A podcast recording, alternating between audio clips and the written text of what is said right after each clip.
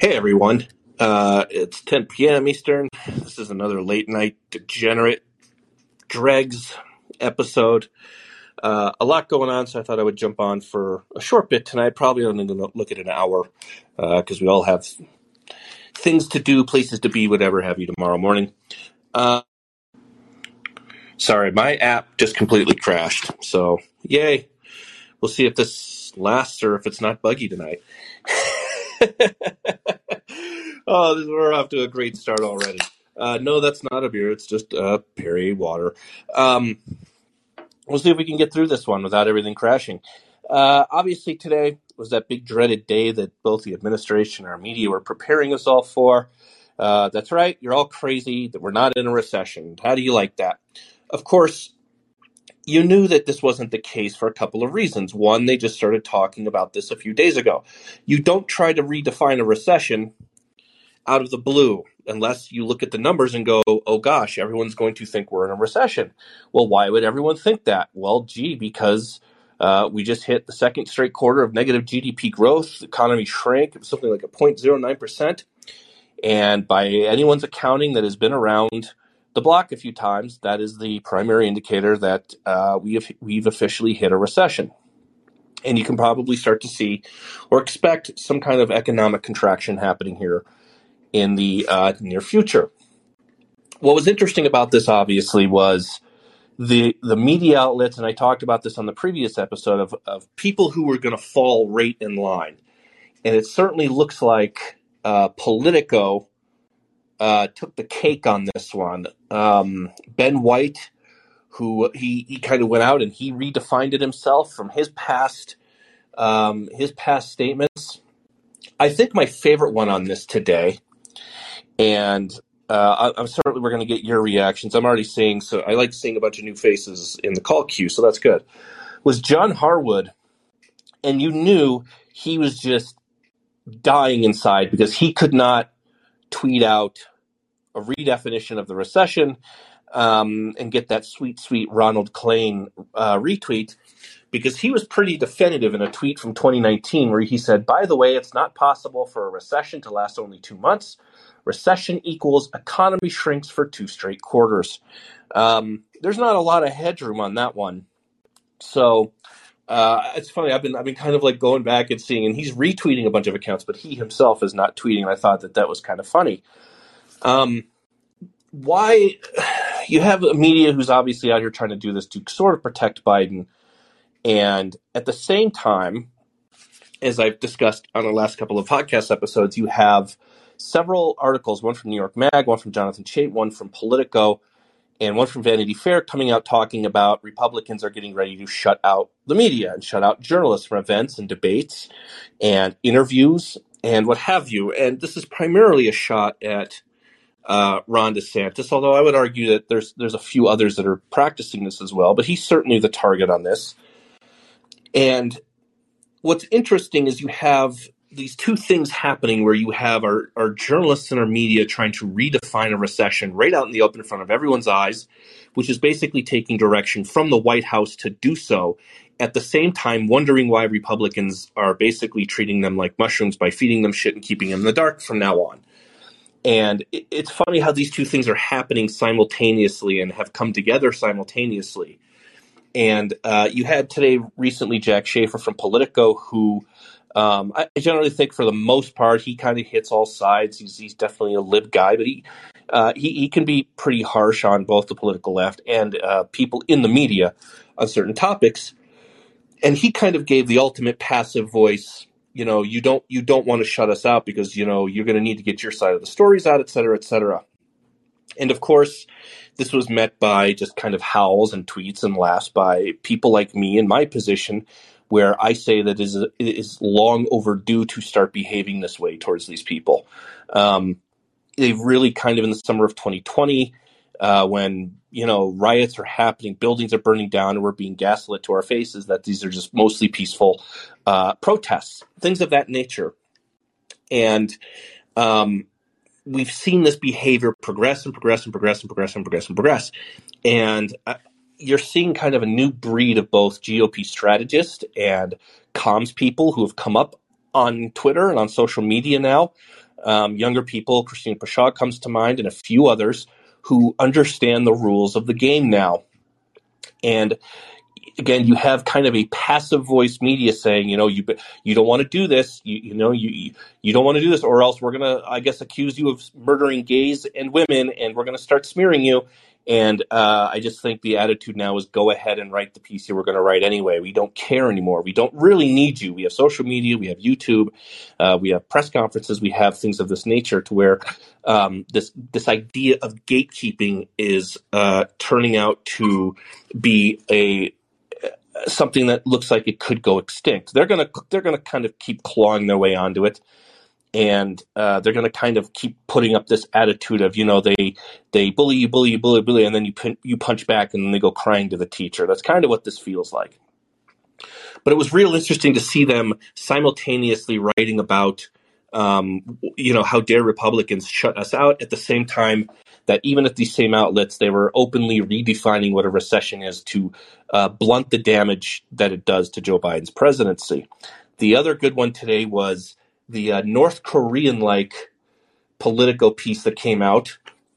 It took three people to write this. Somehow, someway, Joe Biden is back in the game. After enduring a brutal year, Biden is suddenly on the verge of a turnaround that the White House believes could salvage his summer and alter the trajectory of his presidency. That's a real tweet from Politico about a real uh, piece that is titled Biden enters the always be closing phase of his first term. And you wouldn't know to read this piece. Joe Biden is currently at 31% approval. 70% of the country polled says the country's on the wrong track. 75% of the voters in his own party, according to CNN, want a new uh, nominee in 2024. And this piece was written on the day uh, where our second quarter numbers were released to where we've officially un- entered an economic recession under Joe Biden. And so, again, all of these things are written at the same time that the press is openly wondering why Republicans are deciding to shut out certain journalists from, again, events and debates. Uh, I also think that pulling out of the Presidential Commission for Debates was long overdue. And there was a little bit of a debate happening on Twitter by someone I know, Jeff Blehar, about uh, how Romney's treatment by the media in 2012 is what ultimately a circumstance that led to the right just throwing their arms up in the air and saying, "Okay, we're going to go with the Joker now. We're going to go with the guy we don't can't completely understand." And that was an interesting debate. It was an interesting uh, recall down memory lane for some of those people.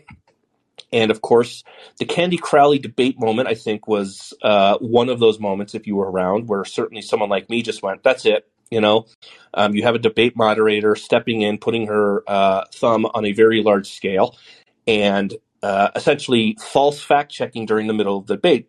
What she fact checked Romney on, she actually got wrong on. And we never heard from her again. But that was kind of a point of no return moment for a lot of people. And so I want to get your feelings. I threw out a couple of topics on this. Obviously, recession, obviously, what the media is, you know, threatening Republicans and the political right with. Um, and then, of course, what we saw, um, what led to this with the media, and what we saw the treatment of you know Romney and things of that nature. So, any of those topics that are on your mind, uh, we'll probably go hopefully for just about an hour tonight. We'll keep it kind of short. We always sometimes run over, but we'll see. Um, if you're if you're new to this, just remember you have uh, your microphone is muted, and so when you when I call you up to the queue, whatever, just unmute your microphone. Um, we should be able to hear you okay. And all that I ask is that uh, you're mindful of people in the queue behind you. Um, and uh, I'm pretty open to anything. You can ask questions, you can do comments, your own thoughts. Um, I, I, don't really do a lot of policing here, so uh, but just keep in mind that the, the, there's other people probably in the queue, and we try to get to uh, to everybody. So with that, uh, we'll just get going so everybody can kind of get off. We'll probably go. Into, we'll try to go until about ten after uh, the hour here uh, for you again, you East Coast degenerates. Uh, I recognize Faye, so I'll just let you uh, unmute and take it away. Good evening. I feel bad crashing the degenerate call, so I'll try to. No, you're you're one of us. That's okay. oh, I, I, feel better then. You're um, go- Google gobble one of us. You're all one of us. just, a, I guess, an, an interesting comment. Um, well, I don't know if the comment's interesting, but a point of interest related to the the messaging around what's going on in the country and the recession. I think I know I've mentioned multiple times I work for the federal government in a capacity in which I have to interact with the the different lead shops and, and White House policy councils a lot, and we've actually been hearing um, myself and people at other agencies sort of getting um, i'm not going to call them marching orders but let's say they were suggestions from the white house that now would be a good time to start messaging all the good news You stories you got the memo, so to speak. yeah uh, well there was an actual memo so um, that you know we're being encouraged to talk publicly about all the good news stories to, to counteract all the negative press and attacks um, on this administration which has done so much for so many historically underserved When you get people that so memo, when they say push out good stories, are they talking on social media? Are they talking to uh, contacts in journalism? So, someone like you, when you're getting the memo saying, be sure to push the good stories about Biden, who are they asking you to push that stuff to? So I just tossed it to our comms shop, but we do have like our in our it's different in every agency too. In our agency, um, it would be from our our commissioner, like she posts our our blogs. Um, we have like a blog that's public facing, and so you know it's understood that she's going to post something there that we have to check in with the White House on. There are others who will directly call um, journalists and speak with them, but you know, use of social media is a big one also. And the common thread really is that like they just want us to talk about their efforts again in the area of transgender things because there's so many bad news stories even at the functional level of agencies um, that we can't talk about. So this is kind of I mean I thought it was funny. I didn't share the fact that I thought it was funny, but they want us to keep pushing all these efforts related to um, assisting transgender people. And you know, you probably recall, I think it was back in May, there was this like big coordinated effort across all agencies to talk about what they're doing. Um, and we were supposed to add a category X to one of our applications for the public. And um, the good news story that we had to share with the White House is that we literally don't have money to do it. We have to stop it because we're so strapped in our budget for the coming year. And we're, we're an agency that has many public facing offices we've got like two year backlogs of people who need to come see us and they're only allowing 10 people in at a time because of course they're still following 2020 cdc guidance. And you've literally got people who are camping out 12 o'clock at night um, to get into a field office when it opens and get an appointment. So yeah getting a lot of good press there. But we're so strapped for funds that we had to like cut a bunch of projects um, that weren't related to essential funding and one of them um, is this like adding this category X to applications. So they're they're like losing it over the White House. I thought it was funny, but I guess the bottom line is it's it's tragic slash tragic comic that they have literally nothing else to promote because not only are they failing at a policy level and you know pursuing legislation now that's going to mean more work for which agencies are underfunded, but they can't even let the agencies or help the agencies function for their core missions. So basically they're they're messing everything up from top to bottom. Yeah, I like the idea of uh, uh, country enters economic recession, trans individuals hardest hit. Yes. Um, they'll, they won't be telling that good news story, but so everyone is like You know, literally you know that's coming to Slate or Vox. That piece is coming, saying you Then we can acknowledge there's a recession. right, exactly. It'll say uh, it, the country is uh, on the cusp of a recession. Uh, how this will affect BIPOC and trans individuals the most, and and we're going to get those pieces, and uh, they they just absolutely won't let go of that, no, no matter what. So yeah, I know you've got a queue, so I won't stay on much longer. But just to let you know, a little peek behind the curtain is that things are as messed up as you might anticipate, and and possibly more. But you know, at least everyone's getting their their marching orders to uh, promote dear leader. Yeah, I mean, there's what three people left in that com shop, and they got to stay busy somehow because they don't stay busy with him. Um, but it, it, it's interesting to me that, like you, said, they, they they send out the memos and say, you know, uh, just to let you know. I mean, push that Biden got over COVID. That's a good one. We, let's go with that one today. Cleaned his plate. Or, I, yeah, I say, like a big boy. He cleaned his plate. He held it up and showed it to us. Um, yeah, just uh, the, again the hoops that they're jumping and I've seen things, and you certainly can attest to this, where they can you can spin things in politics. You can you know you can spin certain things. You can change tax increase to tax revenue, and that'll go over some people's heads or whatever. But you really can't spin you know someone you know putting seventy dollars worth of gas in their car, and you can't spin higher cost of groceries, and you can't spin you know if someone's four hundred one k is tightening up. That's just uh, that's what I guess is so funny to me, and how brazen they just decided to go and do this and say, oh no, we're not in a recession. And my you know I said someone read on my podcast today, and because I, I was thinking this today, what happens when we hit third quarter of, of negative growth. And they still go, nope, that's not a recession. Not at all. No, uh, because it's job growth that's still going on.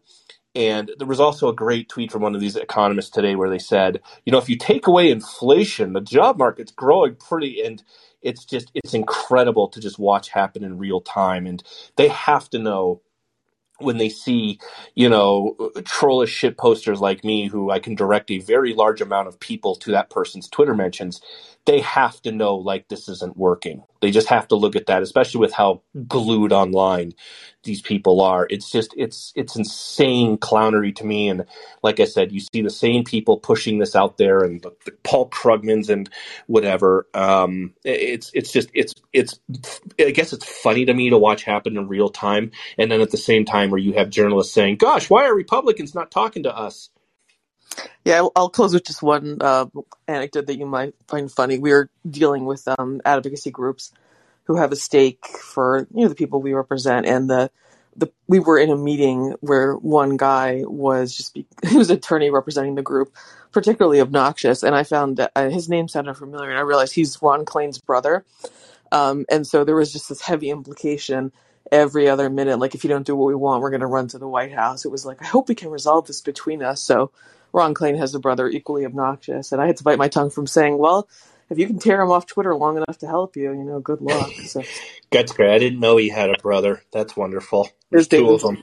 Yes, there's two of them. So anyway, great. that's it. Thank you. Yep, Faye. Always love the information, and I don't ever ask. I don't ever like ask Faye too much uh, thing because I like I like the the shady anonymity of uh, of trying to figure out what departments and stuff she's talking about. We're pretty good around here. Rob, uh, same thing, same topics, whatever. Uh, I'm going to try to speed through people here. Not not much to set up. Uh, what are your thoughts on what I brought up, what you've heard, what you've seen as far as all of this goes? Um, pretty much uh, just the standard, uh, you know, expectations now of, of just how the media just absolutely, you know, tarnishes Republicans uh, warranted or not. Um, and uh, I did want to just uh, bring up a little uh, topic from an older podcast. You had talked about uh, journalists not asking Georgia uh, primary voters why we selected Marjorie Taylor Greene in the first place. Um, and I'd love to share with you that. Um, because uh, I figured, uh, you know, might br- bring up a little bit of insight on how we th- thought about that election, um, as well as maybe a couple of mistakes that her primary opponent made. Yeah, sure. Go ahead. All right. Well, basically, during the primary, uh, Marjorie Taylor Greene was pretty quiet um, as far as uh, you know being in, in ads and whatnot. Um, in fact, the only person I saw running ads was her, her major opponent, um, a neurosurgeon by the name of John Cowan. And John Cowan definitely took to the YouTube ads, um, which is where I get most of my, my video content from. I don't really watch television otherwise. Um, so uh, I, you know, got flooded with a bunch of John Cowan ads, and instead of John Cowan saying, "Hi, I'm a you know neurosurgeon and a you know, uh, business, uh, you know, owner is, uh, you know, running my own practice or whatnot. It was, uh, I will make sure that Nancy Pelosi never takes away your shotgun. And uh, to me, I just thought, oh God, I don't want another Trumpist. Uh, this guy is obviously, you know, going the, the Trump way of you know, yeah, we're we're good old boys, and you know, screw Nancy Pelosi, and I just thought I don't want this. So uh, you know, funny enough, Marjorie Taylor Greene was actually the more uh, a disciplined one when it came to uh, the primary running. Uh, and then, of course, you know, the moment the primary election is over and she's chosen, then the then the media is like, oh, by the way, she's queuing QAnon batshit crazy, uh, which is lovely information. I would have liked to have heard yesterday. Uh, you know, you know, like the Adam Sandler uh, quote, but uh, yeah, that's that's why uh, you know I, I voted for her in the first place. Um, uh, and this primary, I did not vote for her to stay, but obviously she won like 84% landslide in the primary. But uh, on the other hand, uh, because of how the media has treated her and the fact that uh, you can't really get a libertarian on the ballot in Georgia for anything outside of a statewide or nationwide uh, position. Um, she, uh, I will more than likely be voting for her in November, uh, simply just as a screw you to all the people who uh, have said, you know, we're going to remove her from her responsibilities of Congress. And to me, that's my responsibility and even though I did my best to exercise that responsibility during the primary, come November, uh, I'm going to be like Slim Pickens, uh, you know, riding the bomb on the way down if, if all hell breaks loose. How is she viewed down there in your district? Is it is it is it the image that kind of the media gives her, and that I mean, a lot of people on the right give her? Um, I'm I'm certainly not a, a biggest fan of her. Um, but what what is how how is she at least according to you that you see how is she viewed down there in the district? Is it kind of like you where it's kind of like you know what I'm voting for the nutball just to keep the dem out, or is is she genuinely liked down there by people? Is do they think that she gets a raw deal from the media? Um, and you know, going back to what you said about how they tried to keep her off of a ballot, that was, com- I mean, completely unconstitutional and uh, even even you know conservative writers who don't like her. I think it was like Dan Dan McLaughlin at National Review was one, and a few others, and that's that's also the point of view. I didn't really comment a ton on it, but um, that was also my point of view as well. Of you, you know, to try and keep her off of a ballot when there's no, you know, she didn't have a criminal probe. There's nothing of that. You just you said she she participated in a coup, and it's like, well, no, she didn't.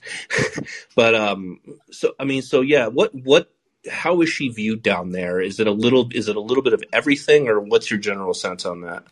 Um, yeah, I'd say the general sense is, you know, now that we, you know, have seen, you know, the QAnon post, we're like, yeah, she's crazy. We, you know, probably should have picked Cowan instead in the first place. Um, but, uh, you know, but seeing that, uh, you know, just seeing how everyone's wanting to dogpile on, dogpile on her, uh, you know, even even if much of it is justified, just the fact that there's unjustified dogpiling as even a, a fraction of that uh, definitely, you know, makes us kind of stand up and on edge and say, you know what, we put her here for a reason.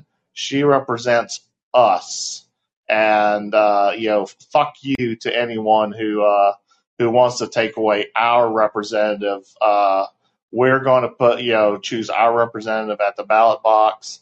And uh, yeah, so that's that's probably the the the major uh, sentiment uh, I would I would say uh, from around here. Do you do you think that she's like a liability to the party as you get into as we get into election seasons and um, and, and, I will say she, she is at least, at least from what I can see, I don't go hunting clips of her, at least toning down a bit of the crazy as of late. Um, I know she just spoke at the TPUSA conference. I didn't watch any of that. Um, it looked like the Hunger Games to me. Um, but do you view her, like you said, as kind of like, fuck you, she represents us, and you know what, DC media can't do any of this, whatever.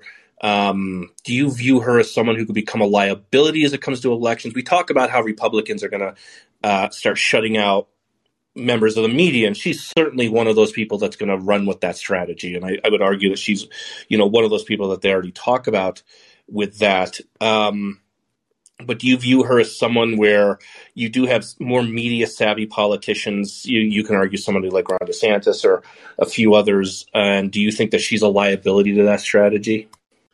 Um, yeah, ironically, I would say no, unless um, she really starts, uh, you know, amping up more, uh, you know, the, you know, the Trump, the, the white man, uh, we're you a, know, we should be a. Christian national party, et cetera, et cetera.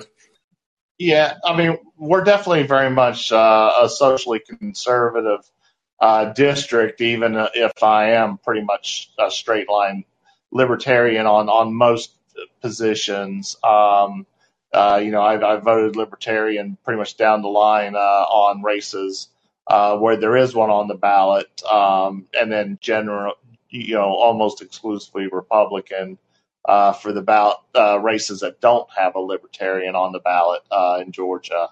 Um, uh, since uh, you can't even get a write-in vote uh, to be official unless that person has, has you know, petitioned the Secretary of State's office beforehand, which is a bit of bullshit. Um, but yeah, generally speaking, you know, I, I, I feel like yeah, she's a bit, you know, a little too hardcore on the uh, social conservative stuff that I don't, you know, don't really, you know, jump on the the uh, boat for. But uh, generally speaking, as long as she doesn't, uh, you know, ka- kamikaze Georgia like Trump did with uh, the election fraud nonsense, uh, I don't see her as a liability, at least not to us. Um, and perhaps having a, a token Republican to take as much of the flack uh, from uh, the national media uh, compared to others might not necessarily be a bad thing that it kind of takes attention away. Uh, i- assuming that she doesn't go for higher office, like the nightmare scenario you you uh, uh, proposed uh, the uh, other night, um, I don't think uh, she'll do anything uh, beyond uh, running for Congress. Uh, I don't think uh, the Senate or, uh, heaven forbid, Trump's VP pick. You know, of course, if she did pick Trump's GOP pick, I'm already grabbing the cowboy hat and getting the saddle fitted for the bomb. Because yeah, that's that would be craziness. But yeah, I, I don't really see her as much of a liability. Uh, assuming that uh, she doesn't uh, cost other races in in Georgia, uh, which is obviously something that Trump uh, very well might do again. Uh, I'll ask you one last one, a fun one, and then I'll let you go. Uh, you you've just been elected president, and you have to appoint her to a cabinet position. Which one are you giving her? Um, goodness gracious. Um, I would say uh, Secretary of the Interior. Uh, assu- uh, just just uh, considering that might be the most benign uh, post that I could think of for. her. Just one where she, one where the the, the, the media complete completely uh, forgets about her, kind of thing. Yeah, I, I would definitely do that. Oh, but yeah, definitely, I would. You know, of course, you know, um, I, I'm the kind of person who would want to get rid of a lot of uh, departments. So maybe Right. pointer to that first, and then start the uh, calling of uh, of cabinet positions uh, thereafter. But uh, Yeah, she's a little Yeah, bit of that's an a- expert on that's space lasers. We could make her head of Space Force. That would be good. oh Um, god, that would be yeah. fun. Yeah, get get her in one of those uniforms, and she has like those monster calves and whatever. And that, yeah, just put her. Just go ahead and do that for. Her. Uh, Rob, thank you for your thoughts on on this. I like I like this topic out of left field. So let's hopefully one day we don't get Space Force Commander Marjorie Taylor Greene. All right, thanks, Stephen. Cheers. Cheers, Rob. Uh, looks like all my names. Dis- oh, there he is, Ben. Uh, same thing, Ben, or open topic, whatever. Like I said, we're doing late night drag party here. Yeah, just got a couple of points. First one on the media. Um, I find it constantly bizarre that they can't think longer than a news cycle.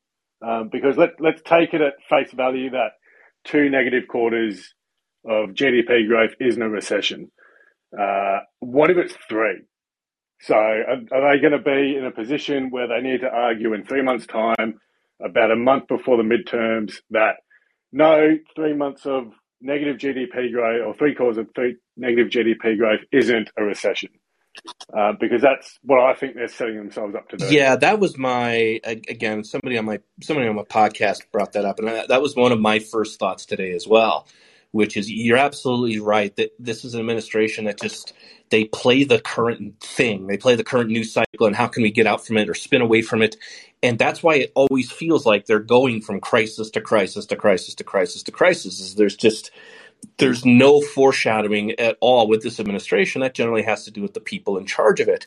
Um, and a, a, few people have brought up this point, and I think it, I think it's a good point. Is yeah, what happens if quarter three we shrink? Do they just admit it and say, okay, now we're in recession, or whatever? Well, I don't think they're going to do that. So then, you know, you have to know that probably in their com shop or in their economic shop, you know, Klain and you know the old man and probably Susan Rice are sitting there already working that. They're already game. They're already shopping that one and saying, okay, how can we? How do we figure this out if we hit three quarters? Um, uh, you know, I guess I always look at things like this and I say, if it was me and I just had to go out there and do this, how would I do that? Well, you you would hope that job growth doesn't slow down because that's the only thing right now keeping this administration from like a full implosion on this talking point. But as you know, if we enter in a recession, job growth is going to slow down, and then you just hope to God it doesn't retract and that people don't start losing jobs and businesses don't start closing.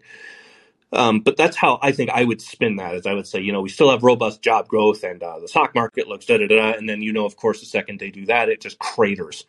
Um, but yeah, it really is. It, you're absolutely right that they just they they govern by news cycle and they govern by what they see online and you're right. And that's how you get this administration, which always just feels like it's Sideshow Bob ste- stepping on the next rake. Yeah. Um, and just the other point I've got in relation to kind of how Republicans are now not realizing they need the media. Um, what I think they've learned from Trump is not that you can fight back against the media, but that you don't need the media. So, because Trump would, you know, he'd slander and smash the media but he would always talk to them. You know, he took more questions than any president I can remember. He'd yeah. sit down with anyone. Um, but so it's not that he taught them to tell the media to fuck off. I think what he taught them was you don't need the media to be successful uh, and to make it, uh, you know, in politics these days as a Republican. Yeah, you have to take into effect his name ID and his wealth, and you know he's he's one. I mean, he's one of the most well-known Americans that's ever lived, and uh, that's just a fact. It's not has nothing to do with a personal opinion of the guy. He just he is. And you know, going back to you know, I I, I grew up kind of through the '80s, so Trump was always just that weird dude at the at the boxing matches who also did pizza commercials with his wife. That's kind of who Trump was to me. And then, of course, you had you know '90s, 2000s era Trump with The Apprentice and stuff like that. So he's someone who just very rarely do you have someone like him with that kind of name ID and that kind of status. He, you know, Trump had been asked about running for president back in the late '80s by Oprah, for fuck's sakes, and so he's on kind of a special plane where I think you're right, where he's someone that just didn't need he didn't need you know the media and stuff. He used Twitter in his own special way to kind of go around them, and you know, not every candidate is you know, as fortunate as him to have that, you know, that name ID. So there are going to be candidates that might struggle if they take on media, but it's also something where if they do it right, people are going to pay attention. And that's where the difference, I think, comes from Trump, which is Trump is like just a fire hose of shit spraying over everyone at one time, at everyone in the room. And, you know, it's just kind of like duck behind the chair as opposed to someone who has a, a decent grasp of the issues, the policies, the facts, and they're aware of what is being said already about them, so they're prepared at a press conference to you know disassemble what they're what that's trying to do. And a, a, a great example of that was the 60 minutes hit on DeSantis, where, you know, DeSantis is still the only governor in the entire country that got attacked for vaccinating people. that was essentially you know 60 minutes hit piece. And he knew and he knew that 60 minutes was there and he knew what they were going to do. And he had his and he had his information in front of him and he just knew it. And i i think that that is probably that kind of you know precision moving forward is probably the way that you're going to see how that happens. But um, this isn't like a huge strategy that's being deployed. It's just again desantis was kind of the target of these three pieces that came out and then they were just kind of talking about them in broad strokes about you know being journalists were kept out of the Florida GOP convention, and I think uh, Pushaw's answer was, you know what, sorry you guys didn't get get to come in and do your snark tweeting and, and your hit pieces. So I think she said, go enjoy a margarita and some kickboxing and just go write the piece you were going to write anyway. And I I, gen- I generally think that that's kind of the correct attitude to have is you just you don't you don't give these people the time of day and you just say look go write what you're going to write because it doesn't matter if you have me on the record for it or anyway yeah no behind me so thanks oh there we go yeah i got you sorry about that oh no problem no i was just wanting to talk i guess i got a few things but well, i won't be long but uh, i'm a loan analyst in the memphis area kind of southeast i'm deep south so I will say that they can try to try to spin the recession as much as they want. And I'm on the younger end. Like I I didn't experience 08. I was sheltered by being in college, but came out and I've done a lot of studying it and everything. And, you know, I look at numbers every day. I deal a lot with real estate. And that's a problem they're not going to be able to get away from. The housing market's about to go through a very large correction just because affordability you know, there's a lot of new construction. I don't want to get too technical with it all, but that's a storm that's brewing that hasn't really hit the market yet or really fully affected people yet. Yeah, there was there was um, a uh, there was a piece about the the top three states where home selling prices are like falling. Is it was Idaho, Colorado, and Utah and it really goes into the fact that like people who were you know, planning on selling their house next year or towards the end of this year, are now just trying to unload it before you know the fit really hits the shan before the end of the year. Yep, that's right. And uh, it hadn't hit here yet, but it's one of those delayed reactions. It's just a slow burn. And to speak on the jobs report, if you really dig through the jobs reports that have been coming out, it's not new people finding jobs or going back to work. It's people getting second jobs. Like that's the majority of the workforce. So that can't last long either. So they can't keep hiding behind a jobs report demand because you're going to start seeing large companies lay off people like you already have in tech and everything.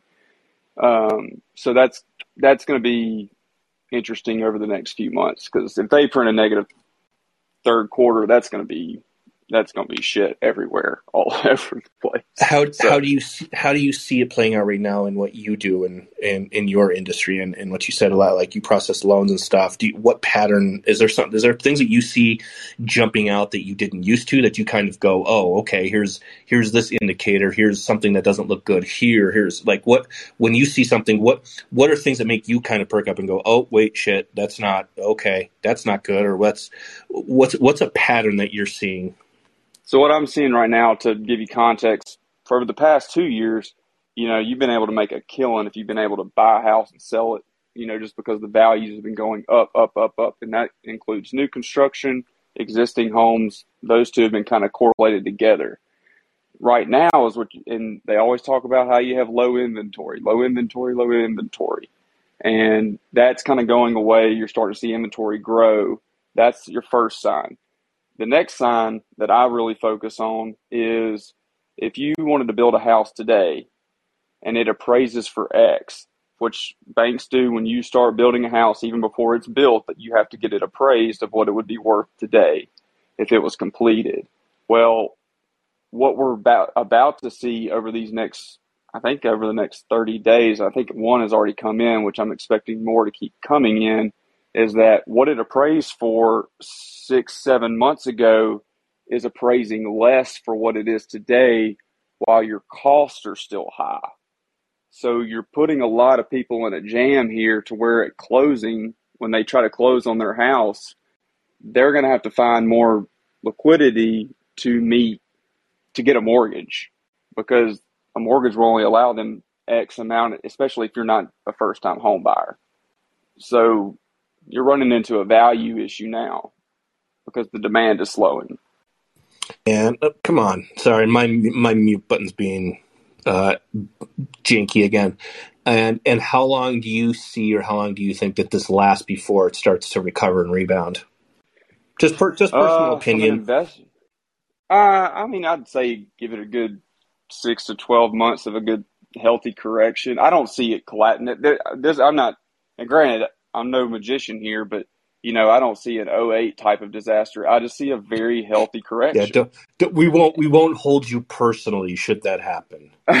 this is not financial advice to go short mortgage bonds or anything like Let's that. let's let's clarify that. Let's let's let's let's make sure that we're all in the clear, just so you know we don't all track you down and and I could just say when everything is euphoric, start looking at what's going to happen in a bad way, in a reverse way. There's always a mean reverse in everything. So, I, I mean, I'd give it a good six, 12 months to really think. The thing that worries me is like, I mean, I'm working the Memphis market, which is a heavy investor market, which means they just go up and buy smaller single family units or even large ones too. And there's a lot of liquidity still sitting on the sidelines for investors waiting for prices to dip and they're going to go scoop those up. Like Bloom, uh, I think Bloomberg reported this or something, but BlackRock's got like over 500 billion just sitting aside, ready to go scoop up. Uh, when the housing market corrects a lot, they're going to go up there and just scoop up like small rental units, apartments that are distressed. And that's going to, I mean, that's another thing that prices a lot of people out. Like you get an investor with cash, they'll sell that house before like someone like my age, like late twenties, early thirties, they get you know bid out really quick. So that's causing another problem. Uh, oh well, that that's wonderful. Do you have any closing thoughts now that you've just scared the living shit out of every single person in the room? uh, I'll give you some. Uh, now, well, that was the bad. I'm going to at least give you two good things real quick. Uh, my age, kind of my age group, my my friends' dads, and my dad. You know, they were uh, live or die with Trump and all this stuff. Because I'm, I'm on what you wrote about today. Because I'm like, I actually can understand. Like, I I see that happening. Um, my parents' age and stuff like that. Like, they just do or die with Trump. Well, that's stopping like I was speaking to some people that were in their 60s and late 50s, and you know, they're like, man, I'm just tired of the guy. We need someone fresh, young, things like that. So, I mean, and I'm talking about deep south here to where, you know, it's MAGA country everywhere, and I, I'm not a Trump fan. Uh, funny to watch what he did, but man, good gosh, it just got annoying. But it is pretty interesting to start seeing that tide shift because I never thought that would happen from my parents, some of the parents that I knew, and so that's that's encouraging. Yeah, I know. I know older people as well that are in that boat who they voted for him. They voted for him twice, and now they're just kind of like, nah, we, we, nah, we don't want to go do this again. Um, and they were Yeah. pretty diehards as well. And you know, so, I mean, my thing today is I'm just making an observation where I'm just like, as I said, and I said on the podcast that you have to erode his support, or his support has to leave him. And nothing, nothing any outside force is really going to do as far as uh, a political opponent. So there's there's nothing that say Liz Cheney, for instance, is going to say that's going to erode any support of him. Um, at least not majorly. Th- th- there'll be some voters who are like, yeah, I just don't want to. I, I I just don't want to hear about January 6th anymore. And um, but as far as like Democrats beating him in an election, well, that's not going to work because he didn't go away there. He didn't lose support there, um, which is odd to me. You know, it, it, Trump's post-election losing after one term. Uh, it, it's it's fascinating to see how you know his supporters didn't just kind of dump him right there and go, "Dude, you lost to fucking Biden." Um, but they just they saw him as a guy who just kept fighting and he kept fighting and he's still fighting, he's still fighting, he's still fighting, he's still he's still he's still fuck. Please stop fighting, sir, please. Um, stop. and so, like I said, I, I my observation is that you know there has to be an alternative to him, and that alternative cannot be a Democrat, and, and it's it, and it's not going to come in the form of Bill Kristol or David Frum or the Atlantic or the Bulwark or the Dispatch. It's not going to No come neocon form of someone douchebags. against him Yeah. yeah, it's it has to happen in the form of uh, his support sees a better option, and that's it. And I'm not advocating anything. I'm not saying that you know this is what I want to happen. I I personally don't want to go through another four years of him. Um, he he did some good, he did some bad, he did a lot of bad, um, but I just I don't you know, I, I don't have the gray hairs to do it anymore. Um, but uh, that's I, I also know how to remove myself and look at you know look at a situation. And Trump's not my professional or political identity. And that's another thing that I, I wrote about is these people need him. A lot of a lot of paychecks dry up when he leaves, and if you don't think that this you know save democracy crew is is doing this uh, you, you, look at who's gotten book deals since this. You, you look at who's you know making money off super PACs and who's still getting donations and, and who's getting television hits. I don't think anybody really knew who Tim Miller was outside of Twitter and the RNC until all of this. And now he's an author. He's got a book deal and a lot. There's a lot of money tied up in him, whether they want to admit it or not. And you know that's why they can't be the ones to make him go away because a lot of their airtime will go away. There was a piece in Vanity Fair today about how a lot of the never professional, never Trump stuff is turning into never DeSantis. And they're trying to, you know, Charlie Sykes is on record calling National Review a DeSantis fanzine now, and it's just laughable. And the reason that's a very calculated decision where you know, some of us who didn't vote for him, it's it's the messenger is flawed. He's the messenger, and we just don't like him. That doesn't mean we're going to go suddenly run to line up on Joy Reid's show. But yeah, we all paint Will Archer of like Tom Nichols, you know. But uh... yeah, you know, um, I, I, just I hope one day he walks again. Um, yeah. But that's my well, point. there's there's a yeah. lot of careers wrapped up in keeping him in the spotlight, and that's why last you know last podcast I, or the last one of these I did I went to CNN's homepage and I counted 12 stories of Trump right off the homepage and th- this is a very calculated decision and no one wants him to run again more than those people and that's of course the trap which is you know you say you know country first, country over party, save democracy.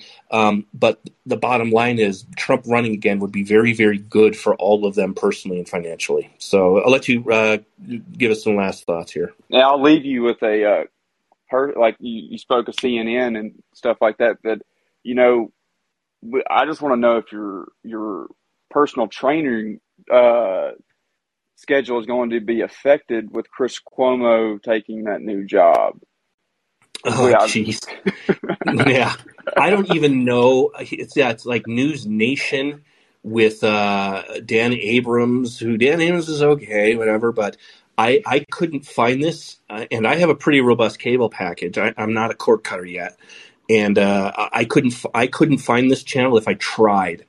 And it, it is interesting to see who gets second chances and who doesn't, and you know the justifications as for why. And you know, pe- I mean, Chris Cuomo was fired from CNN for sexual harassment, and he was fired there for several instances. And one is where Zucker covered it up, and then of course you had Cuomo running interference for his governor brother uh, to smear his accusers and that happened what five months ago six six months ago that that happened?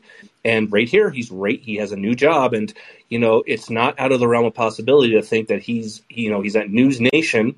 And you know in in a few months he, you know he puts in he punches the time clock there. And then I don't know, MSNBC picks him up in a year, and we're right back here. We're right back to all of this nonsense. And so it really is interesting to see how like Chris Cuomo didn't face the cancellation mobs that say Bill O'Reilly faced. Now Cuomo didn't, you know, have a similar situation where O'Reilly had to settle, you know, thirty-two million dollar lawsuit uh, through Fox. But it, I mean, it's similar circumstances. You're fired for unethical treatment and sexual harassment, and things like this, and um, you know, the media just dogpiled on O'Reilly because, of course, they don't like him. We get that. I'm not a huge Bill O'Reilly fan, but uh, it's interesting to see how Cuomo never really faced that cancellation. There's a couple, there's a couple editors and editor in chiefs of places that I've talked to who are, who are glad to see him go. But I, I would always just tell them like, why don't you just say that then? You know, so mm-hmm. yeah, I don't know. I have my I have my personal training appointment tomorrow at like ten, so I'm hoping. So Chris Cuomo is not your personal trainer. That's what we just no, no, thank God. Because he does. He walks around the house naked and shit. I, you couldn't get me to, to fucking. You know what Chris Cuomo's personal training routine is here? Have a have a juiceberry morning smoothie, and then he shoots up a needle full of fucking roids. Okay, true. More gets, steroids. Yeah, nobody gets that. You know that tree trunk neck just by like strict working out and, and it was so funny still to this day when we're going through the pandemic and we're all talking and laughing about Trump and bleach and shit like that. The only fucking person that on record that we saw like using bleach to treat their COVID was his wife. Exactly. Yeah. I, I don't. I look at when they hire rehire someone like Chris Cuomo, and I just go, "Was there no one else out there?" It was like, really, you couldn't find someone else. Like you just you had you thought, "I'm going back to the well for this guy." You know, give him a second chance. And you know, again, you could be an up and coming comms professional or a, or a radio or TV host or something, and you see that happen, and you're just like, you know, this industry is just cancer. So, well, I'll let it go. But y'all, thanks again. Thanks, Will. Thanks for the information, and uh, we'll make sure that we don't, you know, stake outside your house should this all go to shit real fast. okay, sounds good. Cheers. Thanks. Take care. we'll just speed through this. We'll go Ben, Samuel, John. Uh, if we have time, I'll do Chris and John back there. Uh, but David, you're up. Go ahead. Yeah, I'll give him a minute. Uh, David, if you can't use, uh, if you're trying to unmute, just hit that mic, just hit that little microphone icon down at the bottom there. Oh, okay. Can you you're hear me now? Go ahead. Oh, that's great. Okay, I'm sorry. This is my first time doing this. Uh, boy, pleasure to talk to you, Stephen. After listening to you for, I you were on uh, with your your buddy John. Was it three, four years ago? You Yeah, started that. Uh... yeah, I fired him. he's just cra- he's cramping my. He's getting to be too old. Um, so I was just like, you know, the, the age thing's wearing off on me. So yeah, I canned him. Make way for I- I would tomorrow. so. That's what I say. Yes, exactly. Yeah. Um, no, what? So it's it's a it's a pleasure to finally talk to you. I, you know, unlike a lot of people that you know, a lot of uh, my friends that uh, are a bit right of center, and because of the the industry I work in, I have friends that are left of center, although they don't quite know my leanings. Um, but unlike a lot of them, I'm not as interested in kind of who's in the White House or who's kind of occupying political power because I'm very much uh, a believer in in the Breitbart axiom that that it's that politics is downstream from culture and that I'm much more interested in the zeitgeist because I think politicians uh, reflect the culture. They do not, except in rare cases, transform it. They're more reflective of who we are. So I'm always just much more interested in the culture, spe- specifically right now, wokeness, which uh, drives me absolutely batshit crazy. I just think it's destroying uh, discourse. It's destroying storytelling, and I know you're a big film buff. Um, it's just it's it's having a corrosive effect on every academia, certainly on everything it touches, and that's kind of my uh, hobby horse um, more than almost anything else. So, And I- yeah, re- real fast. Something on that that I've noticed is Yeah. it's it's almost reached a point now to where it is becoming parodied a lot more. Like you don't see the political left using, and I know that they still use the strategy, but as far as like y the social construct around what it is is starting to become parodied more and more. We just saw like Bill Burr rip, you know, riff on it in his special. I mean, he's he's a normal guy, but he's a pretty popular comedian, and you're starting to see this kind of cringe factor even take hold on the political left, where they're like they don't want to be called that, they don't want it to be part of that, and so I see a lot of that, and I, and I don't think it's going to go away. Don't get me wrong. Um, but a, a good another a good idea is like we saw what happened with Latinx. This is a perfect one where you know they they started to lose elections over this shit, and then they were like, oh shit, we have to stop saying this. And like I said, it's starting to reach that point where there's pushback, and it's not really coming from you know cultural conservatives. It's not coming from the political right because largely that's a debate that is has left us out of it. We just kind of have to sit back and you know throw peanuts from the gallery and uh, get in our two cents. But it is kind of funny to watch how it's starting more and more to become whereas five years ago it was this you know stay woke was it was a saying that you know was a serious thing and that came from DeRay Mckesson and Jack Dorsey from Twitter and Black Lives Matter and you know Ferguson and things like that and now it's to the point to where um, it, it's gotten to a point where it's like it's the cringe Lululemon, you know, DC white girls saying it, and you can you can just see like the political left pushing away from that. They're just like, no, we don't we don't want anything to do with this anymore. Um, yeah, here's the thing. I I hope you're right about that. I I, I but um, maybe just because I'm a pessimist. I the only reason I'm not perhaps as optimistic as you are about this is I just see a, a, trim, a huge number of of uh, the under 25 cohort really embracing it, not necessarily being zealots, but they kind of grow up uh, with it now. They're kind of getting it from an IV drip from the age of four on. So this is their reality. They take it most, let's say, uh, ninth graders, 10th graders, 11th graders now take it as read. They take it for granted that blacks are have a target on their backs and are being targeted by police. They take it as read that America is a systemically racist country. They just take it they just take these things for granted because they're getting these ideas from teachers, from the media, from every point on the compass. It's just being reinforced. And so I am perhaps less optimistic than you, but for me the formulation is this, Steve. Tell me if this makes sense to you. The way to know if the pendulum is swinging back the other way, because I always hear from people that, oh, it's finally swinging back, and I'm always skeptical. The way I'll believe it is swinging back the other way is if you, if you or any bright person, you know, like you can give me one example of this, Stephen. Give me an idea or a word that was permitted to be expressed in the 80s and 90s that became forbidden this century that is once again permitted. In other words, it went from on to off to on. One example of that, Stephen. I can't think of one. So like a like a word like a like a insult like the word fag or something like yes, that. Yes, exactly right. Or an idea. A word or an idea. It was it was permitted, then it was disallowed. There was huge social penalties for it. That is once again allowed. Uh, I don't know if it's so much allowed, but um, I think part of that is those kinds of things just change. So, you know, words, language, things of that nature that were around in the, the 70s or the 80s or the 90s, Mhm. they don't necessarily come back. Like nostalgia wise, they come back, you know, like a Right. fashion. Like all of a sudden, you know, people are wearing fucking high waisted jeans for some reason or something. Right. I don't know. Um, but I do think those things change and I do think that they manifest differently. Um, part of part of that is you know what we're seeing with this pushback in in schools about gender theory. Um, so where we see you know teachers public school teachers trying to push gender theory on you know first grade second grade third Right. grade essentially like that so it's not so much that it's you know we're okay to like say certain words again and things like that because I think certain words always die out. There's words that you know were used in the 1900s that we don't use today. You're right. No, you're right. You're right. But what about And I know, and I know that's not like saying you know that's not like saying an insult or something like that or Right. whatever.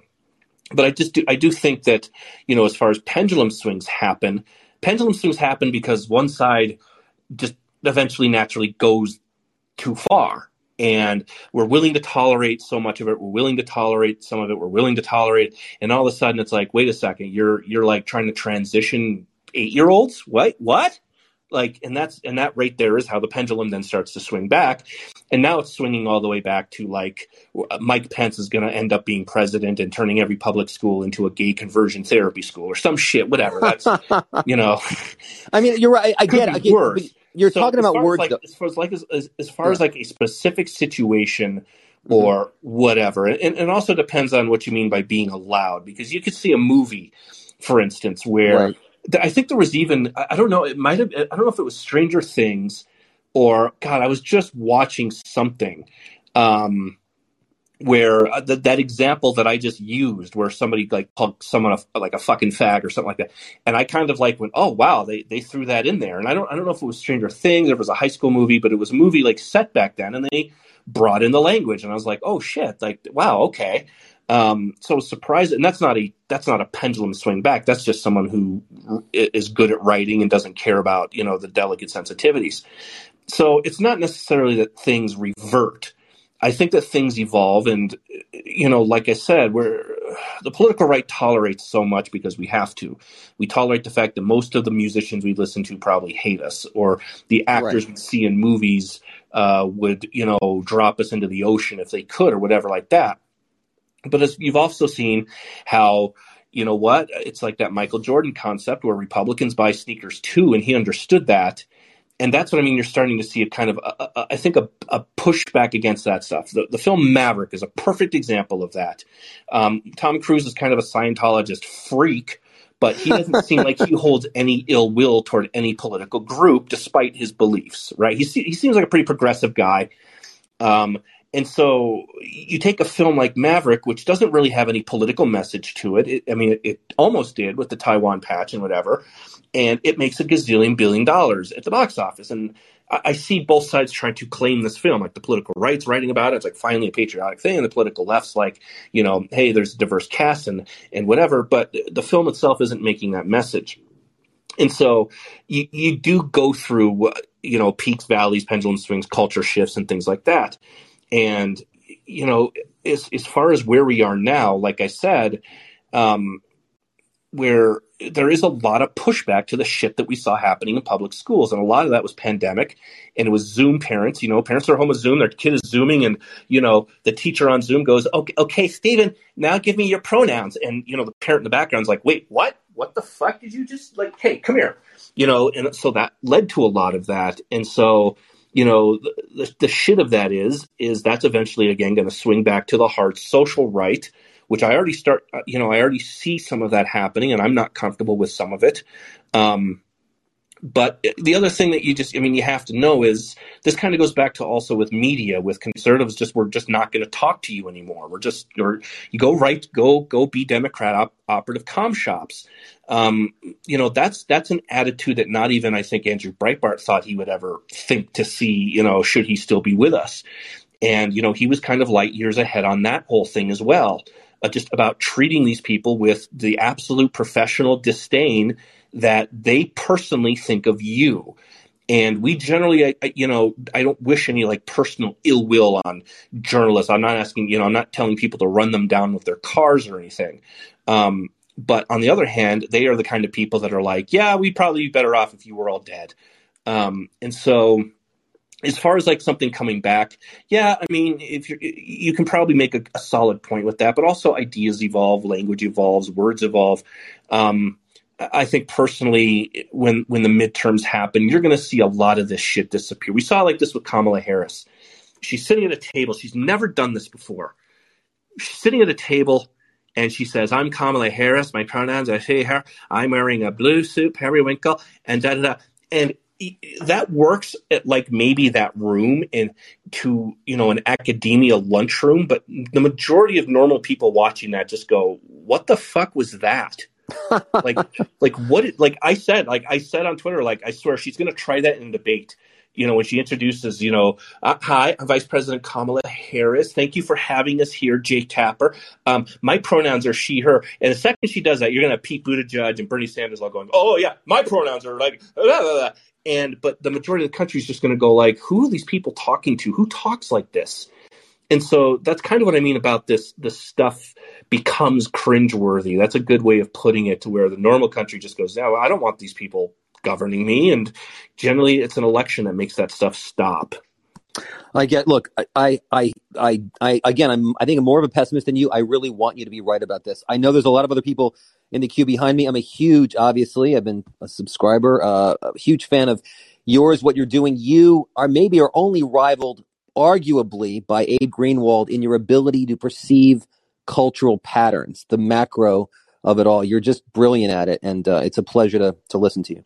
Well, thanks. Now I have now you're putting expectations on me, and I don't handle this very well, but uh, I'll, I'll, take it. I, I, like Abe too, and um, uh, there's a few others that are out there that are really good at it. It's just it's unfortunate most of them kind of aren't in the mainstream of like conservative thought. But like I said, a lot of what conserv- conservatives now today, this new right you're seeing, a lot of them are young man, and they they just they they've they've learned the game that people like me have been talking about for ten years.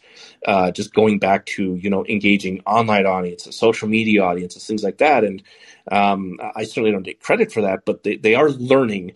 And it's what's interesting to me is all the reporters this week that talked about, you know, Republicans are starting to shut us out.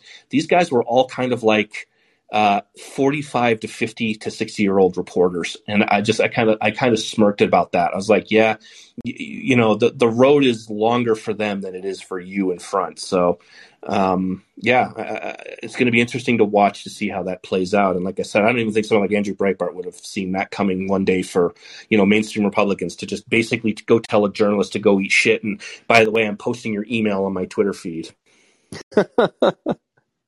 Thanks so much, Stephen. Thanks, David. Thanks for calling in. It's, it's good to hear from you.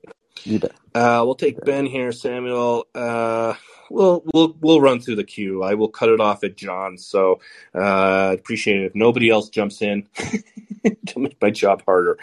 Uh, ben, go ahead. Any thoughts on what you things you've heard tonight, or things you saw this week with media, and obviously recession wise, or how that's affecting you personally? Uh, take over. Uh, yes, Stephen. Uh, it's, it's actually nice to talk to you. Um, I was just going to call in, and um, I figured we could fight about uh, drag queen story hour. Um, no, I'm just kidding. Um, I uh, I'm in finance, so the last thing I want to do is talk about the uh, recession stuff. It's just been a long day of of, of dumb arguments, and um, but I did What read what your was the dumbest argument you heard today? um, the dumbest argument I heard today was that the Or that you got into? current the current job market um s- somebody at my office wants to argue and he's obviously very very left leaning and uh, he wanted to argue that the current job market means uh, we are not in a recession and we won't be in a recession the problem is the top 12 companies in the S&P have announced layoffs of anywhere from 10 to 15% of their workforce already. Um, and as as anybody who actually, you know, studied it at all knows jobs are a lagging indicator, they're not a leading indicator. Um, uh, a little nugget before I go into what I wanted to talk about. Um, personal, real personal income is it went from um, it went from positive fifteen percent year over year to now it's down seventeen percent year over year. So like the tsunami wave of just like none of these companies being able to sell anything is going to hit and it's going to hit hard. And what you're probably going to see is you're going to see like a a little recovery here, maybe into the midterms, and then when the Fed turns off the spigot completely and starts quantitative tightening, uh, where they start running off this eight trillion dollar balance sheet, um, it could get really bad, and that that that really amps up in September. So it'll be interesting. It'll be like um, that'll amp up in September. Europe will start getting cold in September, so these natural gas prices will just like completely just ruin the entire European economy. Like, I mean, Germans are already paying three times what they were for electricity, and it's only going to get worse. So, um, yeah, I mean, we're we're in a recession, and we might not see the backside of it for a little while. Um, that that three consecutive quarter hypothesis you have there is is a really interesting one, especially from like a messaging standpoint, because like you get to September and it starts coming in, and then you're like right in front of a midterm, and you're like, oh shit, this is going to be really bad, you know, and and those uh, you know they say those like you know those you know big elections where you see huge swings they actually really hit like right before the election. Like you don't really realize it's going to be a wave election till like the day before the election and you wake up and you're like holy shit. Like arizona's gone nevada's gone new hampshire's gone. You know herschel walker won by 9% and you're just like what happened? You know you're like Yeah. what in the world? Um, but i listened to your podcast today and i read your I read your uh, read your piece, and um, I I really like it because I was I was like this guy uh, who I voted for Trump because I hated Hillary, and I hated like every day of the like Trump administration, but like every day, like I just like sung myself to sleep that it was like better than it would have been if Hillary had been around, you know. Yep. Um, and now I, I, I live in Florida, and I'm so I'm like a I'm a big DeSantis guy. I see him a lot, I hear him a lot, um, and I read your piece, and you know one thing that I don't think a lot of people like realize is like you know maybe um, a, a congresswoman who's not really from Wyoming and no one really likes her there and Jamie Raskin were probably not the two best people to run that committee, you know, and that's definitely not going to help get Trump, you know, like that's just going to harden people, like you said, you know, the podcast today. Like people are just going to get pissed off, like not because they like Trump, but just because like Jamie Raskin, like literally the guy, you mean the guy that, you know, did the same thing that they're they have a committee over right now, like that guy. Um, Yeah, Ra- Ra- both Raskin and Thompson uh, voted against certification of uh, Raskin in 2016, and I think Benny Thompson. Uh, I might have to Google it 2004. real fast. Was 2004.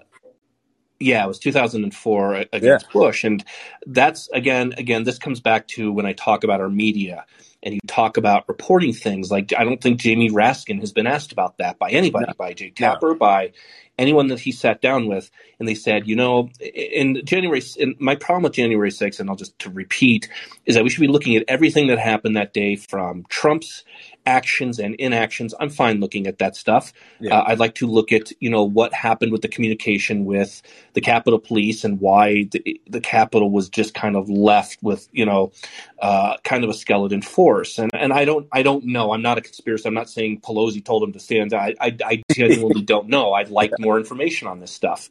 yeah, Um, and then we heard from Cheney. She said she's not going to look into the Capitol Police. She's not going to look into, you know, the brave men that stopped, you know, stood between, you know, our lawmakers and our coup. And as I've said, Cheney's been pretty open that this is she, she, she has a political goal with these hearings, and that's to yeah, stop Donald Trump from being reelected or uh, trying to steal an election. Which is, as I've said, you know, if Biden keeps going down this path, Trump's not going to have to steal anything. He'll win 39 states. Um, and once that you state that you, you, you, these hearings for you are a political goal, I think a lot of people just go, well, we're not going to tolerate this. We're just not going to watch or we're not going to take serious. Um, I've, I've listened to and, and watched a good majority of the stuff. I think most of it's been just been repackaged. Um, th- this idea that we didn't know what Trump was doing for 187 minutes. Yeah, we did because I was there that day. I, I, I'm the guy that wrote right out of the gate, like Trump disappeared and for that he should be impeached. Um, He was eating McDonald's, and yeah, he was just he was throwing spaghetti across the room or some shit. Who who knows? Um, but he did. He abdicated his constitutional responsibility that day. And like I said, they should have just impeached him. Mike Pence should have just finished out the three weeks, yeah, and because he was essentially in charge of the Capitol anyway. Um, and and just that should have just been that. Um, but they also there's another good question about January 6th, which was Pelosi. I mean, they could have impeached him that day or yeah, even the day after. And nobody nobody's asked Pelosi why she didn't do that. Uh, why you know she there was a report where she she told someone in the cabinet I don't know if it was Barr or someone said that if you don't if you don't uh, start implementing the 25th Amendment, we're going to move to impeach him. Well, neither of those two things happened. And so it's a weird question that Pelosi's never had to answer. It's like, why didn't you move on? I mean, they could have done it that day. They could have just drawn him up on a napkin while they were in the bunker, like a McDonald's bag or some shit, yeah, and then all voted on it, and boom, he's gone. and it would have Um, been but they chose not to, and so there's there's questions like that where I'm like, huh, was she doing this to fundraise? Was she doing this to just show how unhinged the right had gotten? Was she going to make sure that Republicans just ate shit on this? So yeah. Well, I, um, so I did. I didn't mean to like go off on, on your yeah, point, but the point is you're, you're correct. When you put Raskin and Benny Thompson in charge of doing this, and neither of them get a question about, well, you. I I get that you're critical of Senator Hawley and Senator Cruz, but you technically did the same thing. So what was the difference? yeah, And th- you should at least ask the question, and they don't. yeah. And I, you know, I, I, I didn't want to go off too much on it, but like you have that, and then you know, uh, you have this whole thing of they're just spending like you know millions of dollars on these like lunatic candidates and you're like is this a threat to democracy or are you guys just full of shit? Like and so everybody sees it and they're like well they're just full of shit and like everybody knows it. But like that you know we talk about how that hardens you know people around trump and i was just thinking about your piece today of like i would love nothing more to you know get rid of trump for him to just go away and disappear and and being so close to desantis. DeSantis is is is the guy that I think has like a grasp of the media, and I I, I read that article by by uh, what is it Jack Schaefer today or whatever, and um, you know right after he posted that article, he he posted a um, he posted a uh, like a, a hit piece on Christina Pushaw like right after it, you know that was written by somebody else, and I'm like just it's just proving Steven's point like you- you're going to write this shit anyway. So why the hell would we talk to you? But the one thing I will say, and I kind of wanted to get your your feeling on this, is my main point. Is like how much especially given like how well he thinks on his feet, how, how good of a grasp of the issues he has. Like, I think Ron DeSantis does himself some favors by engaging the media at certain points and like even a sit down interview or two where he just like straight up would, you know, I don't, I don't mean to go like, you know, like full on like Ben Shapiro, but like, you know, he, you know, he just owns the reporter right there. Like, you know, yeah, I'll take this interview with this NBC reporter if you'll put me on like, you know, you know, the national news and then I'll just own you right there. Like how much does that do for him rather than just like completely shutting the media out? Because the one thing that would always happen is like Trump would like give these interviews sometimes and the reporter would start asking these asinine questions and he you know didn't have a really good grasp of the issues but he could at least shut them down and just be like point out the hypocrisy and stuff. And i think that was that actually did more for trump most of the time than you know maybe just avoiding the media completely yeah, that's one of the passive passive aggressive like reverse psychology points that Schaefer makes in the piece. He's saying, you know, if you shut us out, then you know you're not going to give your base an opportunity to say, "Hey, look, look." He he actually kind of makes that point where he says, "You know, you took on that reporter, you took his hard questions, you made yourself look good." He says, like, and then also, how are you supposed to say, like, uh, if you won't talk to the New York Times, how are you going to talk to Putin? And I laughed and I've said, yeah, you fucking guys said that one about Romney too. So that one's not going to work. Yeah. Um, so, I mean, I agree with you on that, that he should. What I said about if you're, if you're a GOP poll and you're going to sit down now with somebody from Politico for an extended interview, I told them, as I said, you need to do one of two things. You need to say, okay, uh, I will sit down with you face to face, but I'm going to record the entire exchange. Are you okay with that? Yeah. No, that then you posted on your Twitter. You know, Tom Cotton posted on his Twitter feed and said, right here, I agreed to do an interview. I said I had to be recorded. It had to be recorded, and they said no, so I pulled out. And Yeah. that will endure you. That you know, that's something that will endear him or whatever. Uh, I, I've said that you know, for normal people who think it's really cool to talk to reporters or get on TV or whatever, I've said if any of them come to talk to you at your job, or, and I know a lot of jobs they refer them to HR or whatever now or whatever, um, is you get everything in writing all the time. Every time you get it in writing. Uh, so if you're if you're going to if you're going to do an interview, uh, if you're someone like Pushaw or whatever or DeSantis, you say, sure, send me your questions and I'll take a look at them.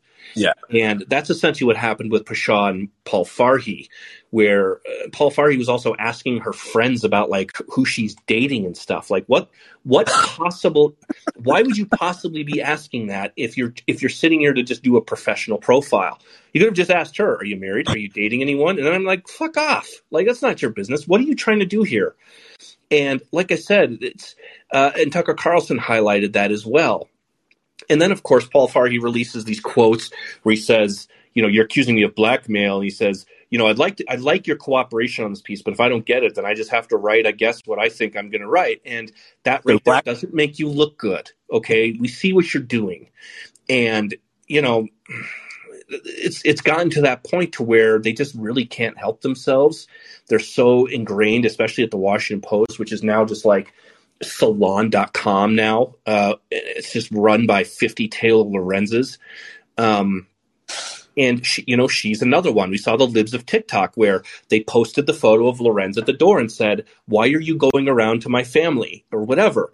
The, the reporter doesn't look good in any circumstances with that stuff. So there's a difference between you know shoe leather and you're trying to gather facts but you're not trying to gather facts in the exercise of learning information to pass on information that you've learned.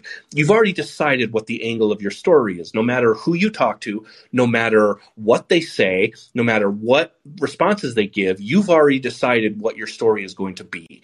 And that's just not journalism. And so, and that's something that I think DeSantis has called out with a lot of these people. It's like, no, you've already made up your mind. The 60 Minutes hit was a perfect example you know, DeSantis getting, you know, elderly elderly people vaccinated, and 60 Minutes found the angle of why are you not getting poor black people vaccinated first? Oh, the rich white people, and I think DeSantis is like these are elderly. This is the highest you know mortality rate for this vaccine. And so they're trying to paint it as rich old people. Yeah that's what florida is. It's rich old white people who've retired. That's what generally it is Yes. and it you know it's rich old white people that have retired. It's finance guys like you and it's a lot of cubans okay?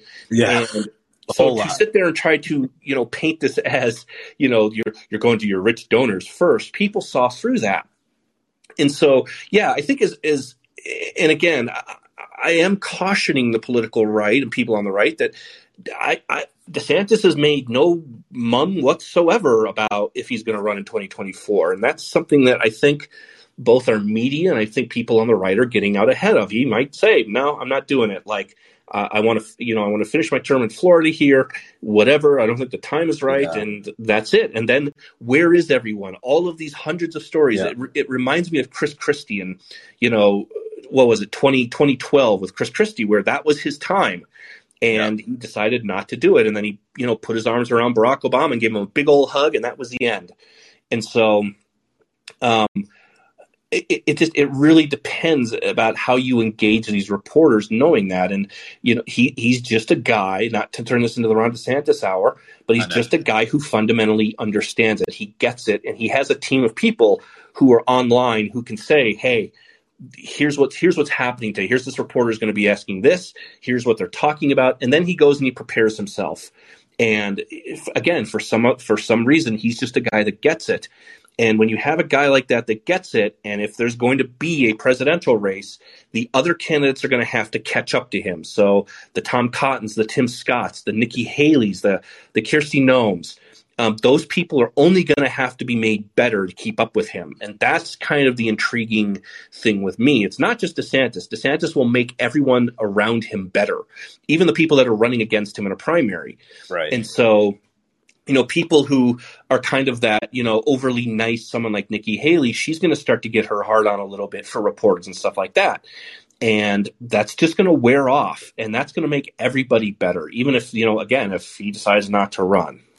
Yeah, and I, you know, like, I, I, I guess it's like you have to temper your your hope because, like, I want Trump gone so much, and like even like my parents who are like big Trump people want Trump gone, and I just I see DeSantis as the guy that has the savvy to to do it, and I think it says a lot that like most of the people I talk to, even the ones that were big into Trump, like the base, like seems to really want to DeSantis to run. And when you see the like, you know, you see the bulwarks and everybody attacking DeSantis is like worse than Trump. I can kind of tell they don't want him to run because they know he might get rid of Trump. It's like one of those things where they're like, "Oh God, I hope this guy doesn't run because if he does, our meal ticket it's gone," you know. And so I guess that's where my hope comes from. But I'm just like, he's he's very media savvy, and I, I read your piece today, and I just kept thinking about uh, that th- that Jack uh, Schaefer piece of like the one guy I know that could like really turn some media, you know, some in- interviews and stuff with the media into a plus would be Ron DeSantis. Even though I, I get that, you know, one of the criticisms of him is he's he's not very, uh, you know, uh, congenial, and he's not, you know, ha- doesn't maybe have the best personality, but I guess in front of the camera he he gets it done. So. Um, I guess I'll just leave it at that. I hope we're not, you know, into to the Great Depression uh, by the uh, next time uh, you have a call in. I appreciate. I yeah, we appreciate won't, I, I won't be doing a call, and I'll be uh, I'll be snacking on one of my house pets at that point. So yeah, we'll be roasting my uh, Boston Terrier over here. We'll be we'll be screwed. Uh, well, Uh, but Th- thanks, you. Ben. A lot of good information. Like I said, I like hearing from people in these industries that you know have their eyes right on what's happening. So uh, that's also a lot of helpful information where you're probably going to get a lot of people to empty their 401ks now. So thanks, thanks again for that. Yeah, no problem. Uh, like I said, we'll go Samuel, Chris. Uh, we'll go John, Chris, John. Uh, but Samuel, give us what we saw with new polling today uh, of the of the doomerism that now seems to be setting in now with Biden getting his climate deal. What do you think? Well, I would just say I didn't really call to talk about polling, but I would just say Fox. I know that you know not everybody on the right loves Fox, but you know they're better than the alternatives. But in reality, their polling is pretty shitty. They had like, I don't remember what it was. I, I don't remember what exactly it was. I don't have it pulled up. But they had some pretty ridiculous 2020 numbers, I know. I think they had Ohio going red. I think they had Florida up by like four for Biden. They had some. So, and the thing about the, I'm I'm thinking mainly about the Pennsylvania Fox polling, where it's like 47 36 Fetterman, I think is what it was. The idea that Oz would get 30 or yeah, 37% is just ridiculous. That's it's just that he hasn't still hasn't consolidated the GOP base and but at the end of the day when they go to the polls and they will go to the polls they're not going to vote for Fetterman. So and I don't remember I retweeted somebody um, they posted um, they were looking at the 2021 uh, Virginia and New Jersey polls of Ciattarelli and Youngkin versus Murphy and McAuliffe, summer versus fall. And in the summer, they all had McAuliffe and Murphy up by almost double digits, if not double digits. And then as we got more into the uh, the fall, the polls got closer. Um, they actually did end up being pretty accurate with Youngkin, but they were still really far off with Ciattarelli, even though he did close the gap for a good bit. So again, I, I just don't think we should overreact to a poll where a candidate from a major party is getting 37%. I mean, wh- where is that happening? You know, Chuck Grassley has won like seven terms in Iowa and is going to win again. I don't know if his opponent's ever gotten 37%, even though he almost always wins by double digits. So it's just, it's a bunk pull from that point on. You know, that you're saying that like there's like 25% undecided or something like that. It's just ridiculous. So, okay, so now that we picked your brain on that one, what's on your mind? Okay, well, I, I don't think you've used this qu- analogy for this specific situation but talking about the uh, the the Politico, um, I don't remember. I already forgot his name. Um, the one talking about talking to the media. Yeah, Schaefer. Um, I, I know you you love the Dark Knight and love referencing it, and I'm just thinking of the interrogation scene with the Joker, where he says, "There's nothing you can do to hurt me." I mean, what does the media have left to attack the right on? They're going to call us racist. They're going to call us sexist. They're going to call us white Christian nationalists. They're going to call us insurrectionists, election denying. You know, every you know, everyone in the book. So the idea that there's something that they can do that we haven't already seen, it, it's just patently absurd on its face. And they just want access so that they can get their clicks is what it comes down to in my opinion because if he's if he's not going to give interviews to Politico, exclusives to Politico, then you know, then people are just going to flock to whoever he does talk to because he will talk to certain outlets, uh, you know, and you know, I actually it's kind of ironic because I feel like Politico has probably had some of the best reporting on DeSantis, not like the vaccine shit, but like uh, Marc Caputo, and I think he wrote something for Politico, and a couple other of the in-depth pieces on him. I think they've actually done a fairly good and unbiased job for the most part. But you know, something like this is just going to get him to say, uh, "Hell no, I'm not talking to you."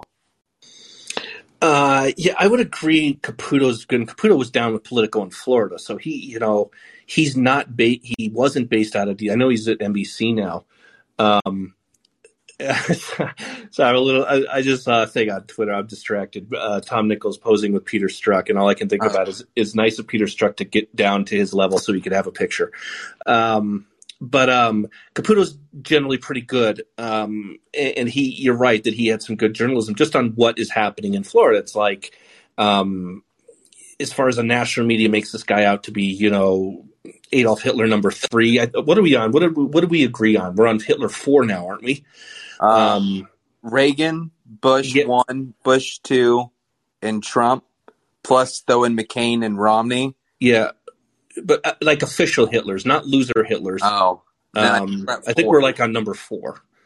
Um, and so, Yeah, I, I do. I, I was a little shocked at kind of the the Schaefer Politico. I was even more shocked at the this North Korea like thing that Huh. was written by you know by three guys that looks like it could have just been written by Ron Klain today. That the first ta- the first time that we're announced that we're in a recession in 15 years, and they're like Biden's back. It's, it's just like oh my god. Um, I thought it was parody. I didn't think it was yeah, it really read that way. And there was also like more, you know, Money Morning Ben or Ben White wrote his thing. You know, we're tomorrow the numbers which might end up being revised will come out and da, da, da. and it was just like, what the fuck is going on with you people over there? And you know, a lot of that has to do with you know Sam Stein is one of the leading editors, so he's going to guide coverage that way as well. Um, you know, to keep access. But you're right. You're you're right in the sense of that. I think that was the main reaction to a lot of all three of these pieces that came out about you know how much Republicans you need as journalists, and you're absolutely right in the sense of like what can you you have nothing to offer us. Um, you're not going to get you're not going to cover these issues fairly. You're not going to cover guns fairly. You're not going to cover religion fairly. Uh, you're not covering the Dobbs decision remotely fairly. Um, and so you know you guys aren't even reporting on you know 25 family crisis clinics getting firebombed because you know that makes most of your newsroom look bad and so it's not even it's not even so much like the bias it is what you guys choosing not to report on and I would agree with that. I would agree. That's simply what I would just say to them is what, what can you, you have nothing to offer us here. We, I can go to YouTube. I can go to my YouTube channel and, and, you know, I, I can sit down with a, a moderator of my choosing, and it could be anybody, and I can get my information out that way. Um, and then, of course, if YouTube shuts down the channel, that makes them an even bigger martyr. Um, and so, yeah, I, I kind of agree with that. That you have a bunch of these fifty fucking year old reporters who still thinks that you know the, the heartbeat of Twitter and the news media runs through them, and it really doesn't. They don't. They don't really understand what social media is and how it works, and they simply think it belongs to them. And and it doesn't. They've they've they've tried to make it belong to them. They they got Jack Dorsey to bend the knee a little bit uh, with some of their policies and their fact checking. And you know, if you look at what what you see on the trending thing now is what's happening, and every story is decontextualized about. You know, some people are talking about this Josh Hawley book title, and whatever or whatever it is, right? And so they they just have a fundamental misunderstanding of where I think the politics are, and you know. When when you look at a Democratic Party that can't even get their shit together on a, a collective response to the Dobbs decision and Roe being overturned, um, the media really does just pick up the pieces and go, all right, we'll fucking do this for you, whatever.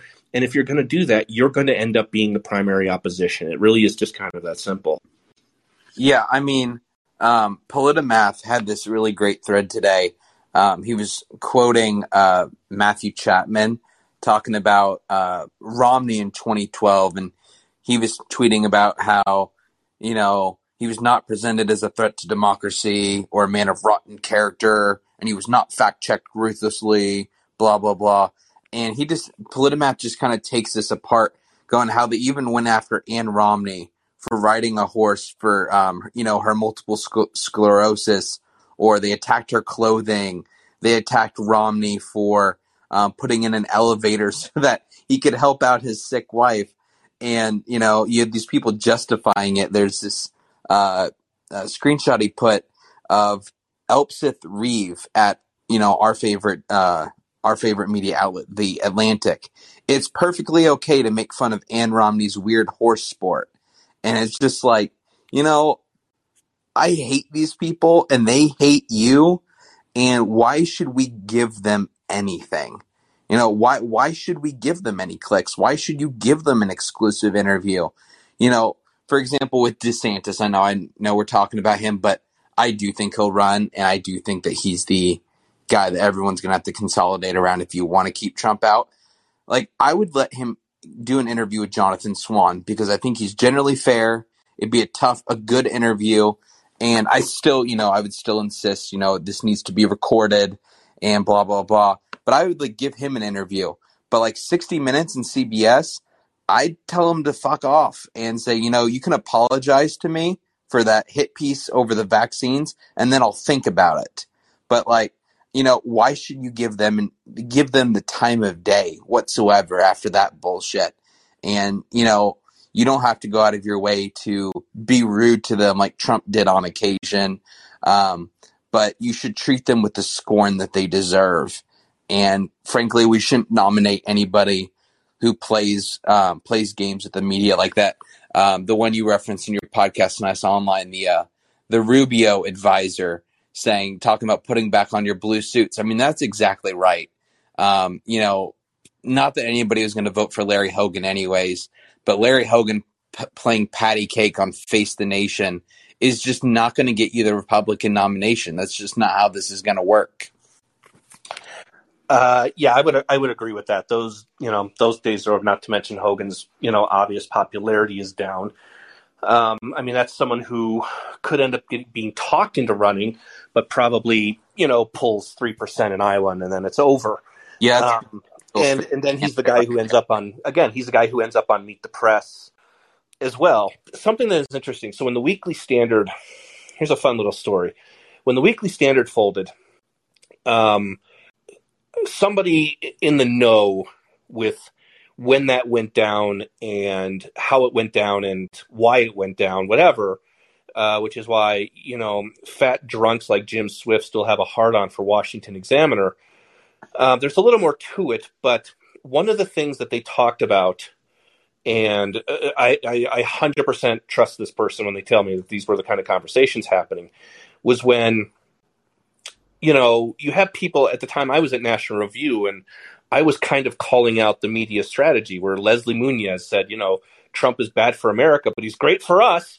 And, you know, I was, uh, that's when I really saw this. And that was the kind of stuff that, you know, had me sit down and write an entire manuscript on it. Um, but the people at the Weekly Standard had a different tack. And their idea was we can't really go after the media because we need the media to attack Trump we need them. We, we need to get our side out. And if, we, if we're going after Morning Joe and if we're going after Chuck Todd and if we're going after, you know, George Stephanopoulos, then we're we're gonna we're gonna be scorned and we're not gonna be able to go on TV and basically say, hey, look, no, there's some good ones left. And that was an actual like strategy that happened to Weekly Standard, which is why when Trump happened, you didn't see a ton of Weekly Standard hit pieces against, you know, why is Morning Joe giving Trump all these fucking airtime in interviews? Are you people really this stupid? And so they basically said, well, we're not going to attack the media because we need them. Now that you know that story, it puts into a lot of perspective why you start to see Steve Hayes at CNN, Jonah Go- or Steve Hayes at NBC, Jonah Goldberg at CNN, David French is now popping up on CNN. He's he was on reliable sources this past week, and of course, a lot of you are familiar with my round and rounds with you know people like Tom Nichols who brag about going on Morning Joe, disdain Trump, but you, you suck up and slurp up the table scraps of the one guy who did more to promote Trump than anybody during that entire cycle, and um, once you understand that that's their strategy, like Larry Hogan's strategy is, I'm going to use the media to discredit Trump, and Liz Cheney, I'm going to use the media to discredit Trump, and and that's why you also understand why you see so many former Bush alum running MSNBC now. You have Nicolle Wallace there, and obviously Steve Schmidt and his pineapples poke up on there from time to time, and uh, a lot of the Lincoln dudes now are, you know, nothing, nothing, nothing was funnier to me than seeing fucking Rick Wilson, you know, giving Al Sharpton good courtesy. That was the funniest fucking thing. if for any of you again who go back in history with Rick Wilson, it's the funniest thing I've I think I've one of the funniest things I've seen post Trump. Like just holy shit. You you were so hard up for cash that you have to go on MSNBC and kiss Al Sharpton's ring. How fucking beautiful is this? Um, but once you understand that, that that's how these guys think, that they think that they can use Meet the Press or Jake Tapper or Brian Stelter to get their message out to counter Trump is a fundamental misunderstanding of military strategery. They don't understand what the fight is, and they don't understand what people think now, which is no, CNN and MSNBC and NBC and Chuck Todd, those guys are the fucking enemy now. And no, I'm not going enemy of the people. Uh, they do, you know, they do do some enemy of the people shit, but enemy of the people is not, you know, Jim Acosta asking dumb questions. but you really understand that when you immediately go seeking the good graces of them, you're right. We've seen what they do too often, and you're exactly right, which is Larry Hogan is the good guy now, and Liz Cheney, oh, she's going to run. And you see all of these resistance heads on Twitter going, man, you know what? I, I don't like her and I wouldn't vote for her, but you've got to respect her. And uh, if she, you know, she could be president one day, and you just fucking know the second, even if that plan worked, and Liz Cheney got through the primaries and she's the nominee and Trumpism is vanquished and they think everything goes back to normal. Um, and like you say, the Dark Knight, like, no, you've changed things forever. There's no going back, okay? And but let's just say that all happens and you know bill kristol is up there as as cheney's running mate and you know it's all happy happy and you know tim miller is press secretary and they all got their prestige back. What do you think happens the day after liz cheney accepts a nomination? Warmonger daughter of a fucking war criminal father. We're done with the cheneys. That's what happens. Threw her gay sister under the bus, even though. oh yeah. No yeah yeah. it's yeah even though the father was pro-gay rights before any of you yeah threw her gay sister under the bus. We can't trust her on gay rights. That's the real. and that's, that's exa- and that's exactly what would happen. And all of us fucking know that. And if you don't know that if you're larry hogan still kissing up to you know meet the president well we'll see about 2024 you know i'm looking at some things. No you're not. You're done. Like you're just done. We're we've, we're past all of that because we're wise to your fucking game and we were wise to it over 2012 that was that was it for a lot of us it was it for me i didn't quite go so nihilistic to where i'm you know happily checking the box for trump but i could fucking understand why a lot of people did Yeah. Yeah, I and the thing about Hogan is I actually liked him in his ruthless interview. He actually seemed like a pretty funny, entertaining guy who like come came across a lot more conservative than I thought he would. But just yeah, him playing patty cake with the media is that's that and he's, you know, pro gun control and pro abortion. That you can't get through a Republican primary even in normal times like that. So that's just never gonna happen despite you know how much Bill Kristol tries to make it you know make it happen. It's just not gonna happen. there uh, Kristol is free to waste as much as pierre Omidyar's money as he wants i have no problem with that Yeah, and then uh, closing thought. I'll just I don't know if you saw this on uh, the the Twittergram. Um, this I don't even know who the hell this is, but it's Megan Gailey. I don't know. She was at the uh, anti-abortion, as she says it, uh, rally at the uh, Indiana State House because Kamala was there and they were doing a pro-abortion rally. So she posted this picture, and it's a it's a picture of either Mennonites or Amish. I, I don't know which. Um, yeah so megan megan Gailey's a uh, comedian slash comedy writer whatever but yeah I, I know i'll let you i'll let you i won't take your thunder but yeah i know who she is Yeah, a photo of the anti-abortion crew at the Indiana State House today. I wish I was lying. And it's a picture of, you know, like I said, either a couple Amish or Mennonites. And first of all, the, the look on the girl's face is priceless. She's just looking at her in disgust, and I really appreciate that. But so she says, I wish I was lying, implying that she's making fun of them for how they look and how they dress. And then she cuts off her replies and says, and then she comments, she says, These people wish women were dead. They look like they're from 1820. Fuck off. And then she comments, Y'all are really filling in your own blanks. I posted a photo of three people. She called them ugly. No, you're the ones calling them ugly. Well, what the hell did you mean by I wish I was lying? Like the utter contempt they have. And I, you know, most I would I would assume that if you're on this call in or on your podcast, you're probably not Amish, but they actively despise you for just living where you live, thinking what you think, voting the way you vote. And it's like, you know, again, you should treat these people with the scorn that they deserve. To set. yeah it reminded me i mean the the, the response i saw to her um I, I look at a lot of things like that i mean it's it's whoever said the goal of twitter twitter every day on twitter there's a main character and, and the goal is to not be it um, that's that's really good advice and uh, nobody knew who this person was until she just did a stupid tweet about you know, what's funny is her bio. She was in from L.A. to Chicago to New York, and then she just goes out and insults religious Mennonites. And then it's I'm going to double down on uh, being stupid about it and contempt. Um, and there there really is you know, when I saw her bio and then I saw like uh, the clips of her, I was like, oh, of course she's a struggling comedian in Los Angeles. because they all are. Like, they, Yeah. they all are like that. And it's just like, oh, another one. There, there's another one of these fucking people out there. Like, how many of there are you? And, um, you know, it's kind of like the failed branches off of the Megan Amrams and Erin Gloria Ryans and uh, I just kind of just go again. How many of these stupid people are you? Like these failing comedians in Los Angeles, where you know they they come out of Twitter to boost that, and then I think about like, is it worth it for your career? Because I bet if I went, if I just went into Google right now, let's just do this, just for shits and giggles. Megan Gailey. Uh, I got her bio here, American actress, whatever, da da da da da da da. da. And I get her LinkedIn and I get a couple of links, and then it's boom, it's that tweet. And it's like, there you go. There goes your whole comedy career. I guess the right people might hire her for that. But again, if I'm looking at it, I'm just like, um, you're, you're just going after Mennonites, I guess. Okay. Uh, Um, the right. So, uh, like I said, I just I looked at that.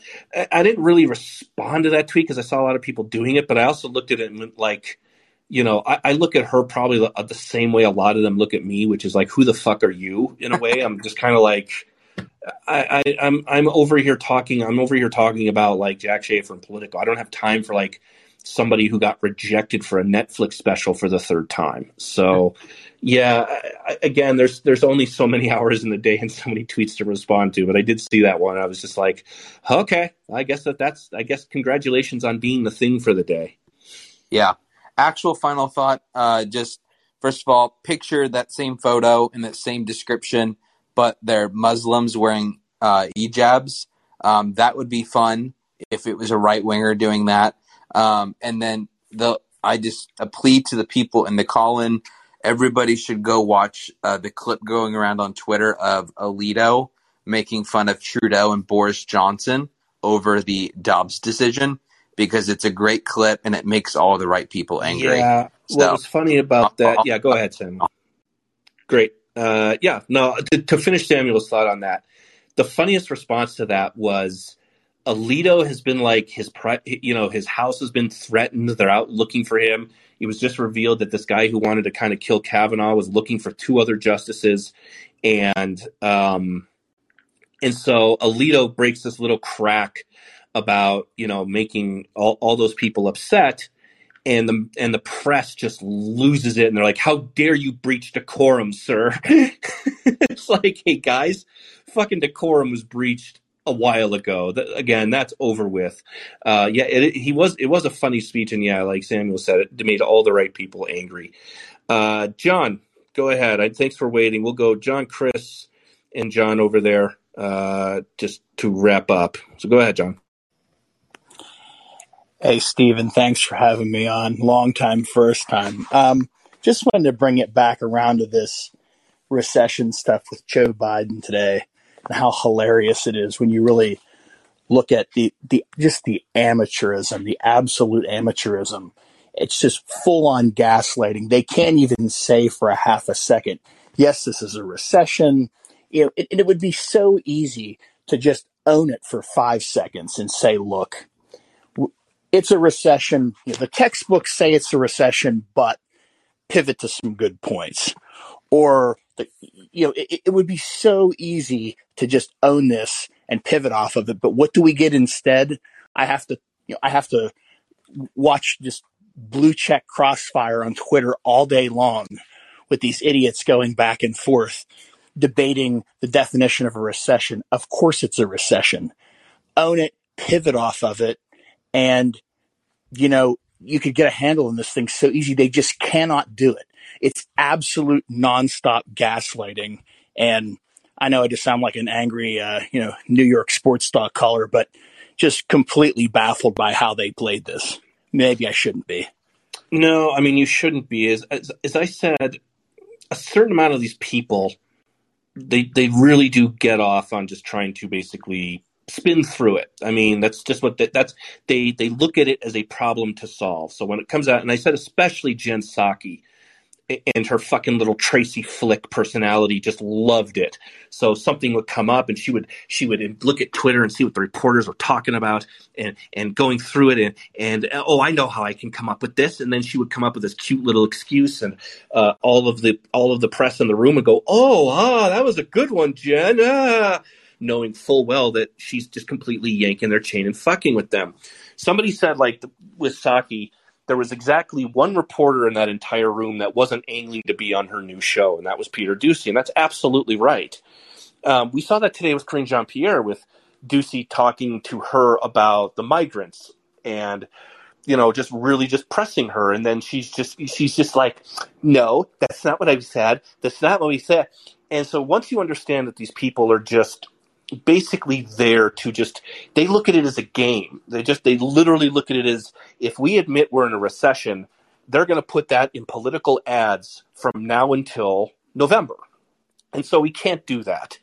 Um, I kind of agree with you. If I if I'm buying, I say, well, this, this while today with two growth meets the technical uh, definition of a recession, job growth is still strong, even though it's not really, but that at least buys you some time you say, you know, people are still hiring out there, jobs are still growing. He took credit for all the jobs that were lost during the pandemic and just came back. Whatever. But you at least buy yourself some leeway and you get people like me to kind of go, oh, so he admitted we're in a recession. Well, that was refreshing, I guess. Um, but yeah, once you understand kind of how DC works and why they do this, because that's what everyone's like you, you're just like, why the fuck are they doing this right in front of us out in the open? Um, I thought what was interesting also today, while you have Jack Shafer and you have these media pieces saying, you know, Republicans aren't talking to us because we're just biased now, I guess, or whatever, you literally have Brian Deese, the economic advisor, uh, redefining what uh, what a recession means with two quarter negative growth GDP. When in 2008 he used that definition and said that was the definition, and we did not get a single reporter, a single host, a single morning show host any of them asking him, well, why, why did you define it in this way in 2008, sir? Why do I have to, or why do you, John, or Chris, or John, or anyone else out there in the audience, have to rely on the RNC's official Twitter feed to show that c- conflict?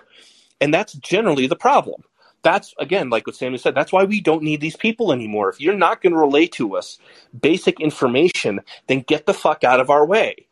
And that's that to me was one of the most glaring examples where you you know Brian Deese is doing the rounds and he's like, no, this isn't a recession. We didn't meet the technical terms of a recession. Uh, and then I have my shoe in my head and whatever. And then here's this quote of him in 2008. And not once was it put up on the screen for him to say, well, sir, this is what you called it in 2008. What changed? And, and it's so funny because it could have been neutralized so easily. And what do we get instead? You know, Tucker Carlson running B roll footage of every single Democrat from the beginning of time talking about a recession is two quarters negative GDP growth. Have to, I have to watch Bill Clinton talking to George W. Bush about it and just, you know, you know, archive footage after archive Jeff uh, on and on and on and on. And it could have been prevented so easily, but yet they just, they, they, they, they can't even concede even a sliver of reality. It's absolutely amazing. Yeah, and I'm, I'm just trying to I'm just trying to shed light on why they're doing it. I'm I'm I'm pretty amazed where it's just like, all right, I guess uh, and like somebody said earlier, it's just it's we have to get out of the news cycle. We'll deal with the next one. We'll deal with the next one, and then sure enough, what happens when we hit three quarters? Now, now the press is screwed. They've screwed themselves, and they don't think about this. They, I think that they think that the news cycle is fast enough now where it moves on, and no one's going to think about it. I guarantee you, every person like me is clocking for the next quarter. If we end up if we end up in negative recession if negative GDP growth there for three quarters now we just go now is it a recession? You guys you completely just fucked yourselves and all you had to do was the press all they had to do was be accountable and be consistent. Um, I noted uh, let me I'll, I'll, go back and I'll find this real fast. I know uh, what was it? I think last night from again I think it was Politico um, here, here's the here's the Ben White tweet from Politico. Set your alarms. Tomorrow we get the first possibly inaccurate and certain to be revised, reading of U.S. economic performance in the second quarter of this deeply weird economic year. One metric, one metric to measure if we're in a recession.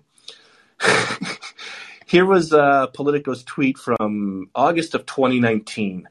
Donald Trump baselessly accused the press of trying to tank the American economy, shrugging off any blame for a possible recession heading into his reelection next year. And as I've stated, I don't really have a problem with that political tweet. I mean, it's obviously biased to its core, but I don't have a problem with press hitting politicians. I really genuinely don't. And I've said, for you know, other than a lot of the grandstanding between Acosta, Yamiche Alcindor, and a few others during Trump's years, I don't really care that they yelled questions at him and they were kind of belligerent with him. I think that the press should be belligerent with every politician, but of course, we see what they're doing with Biden, and they're just like, no, no, no, no, no, it's not a recession, it's whatever.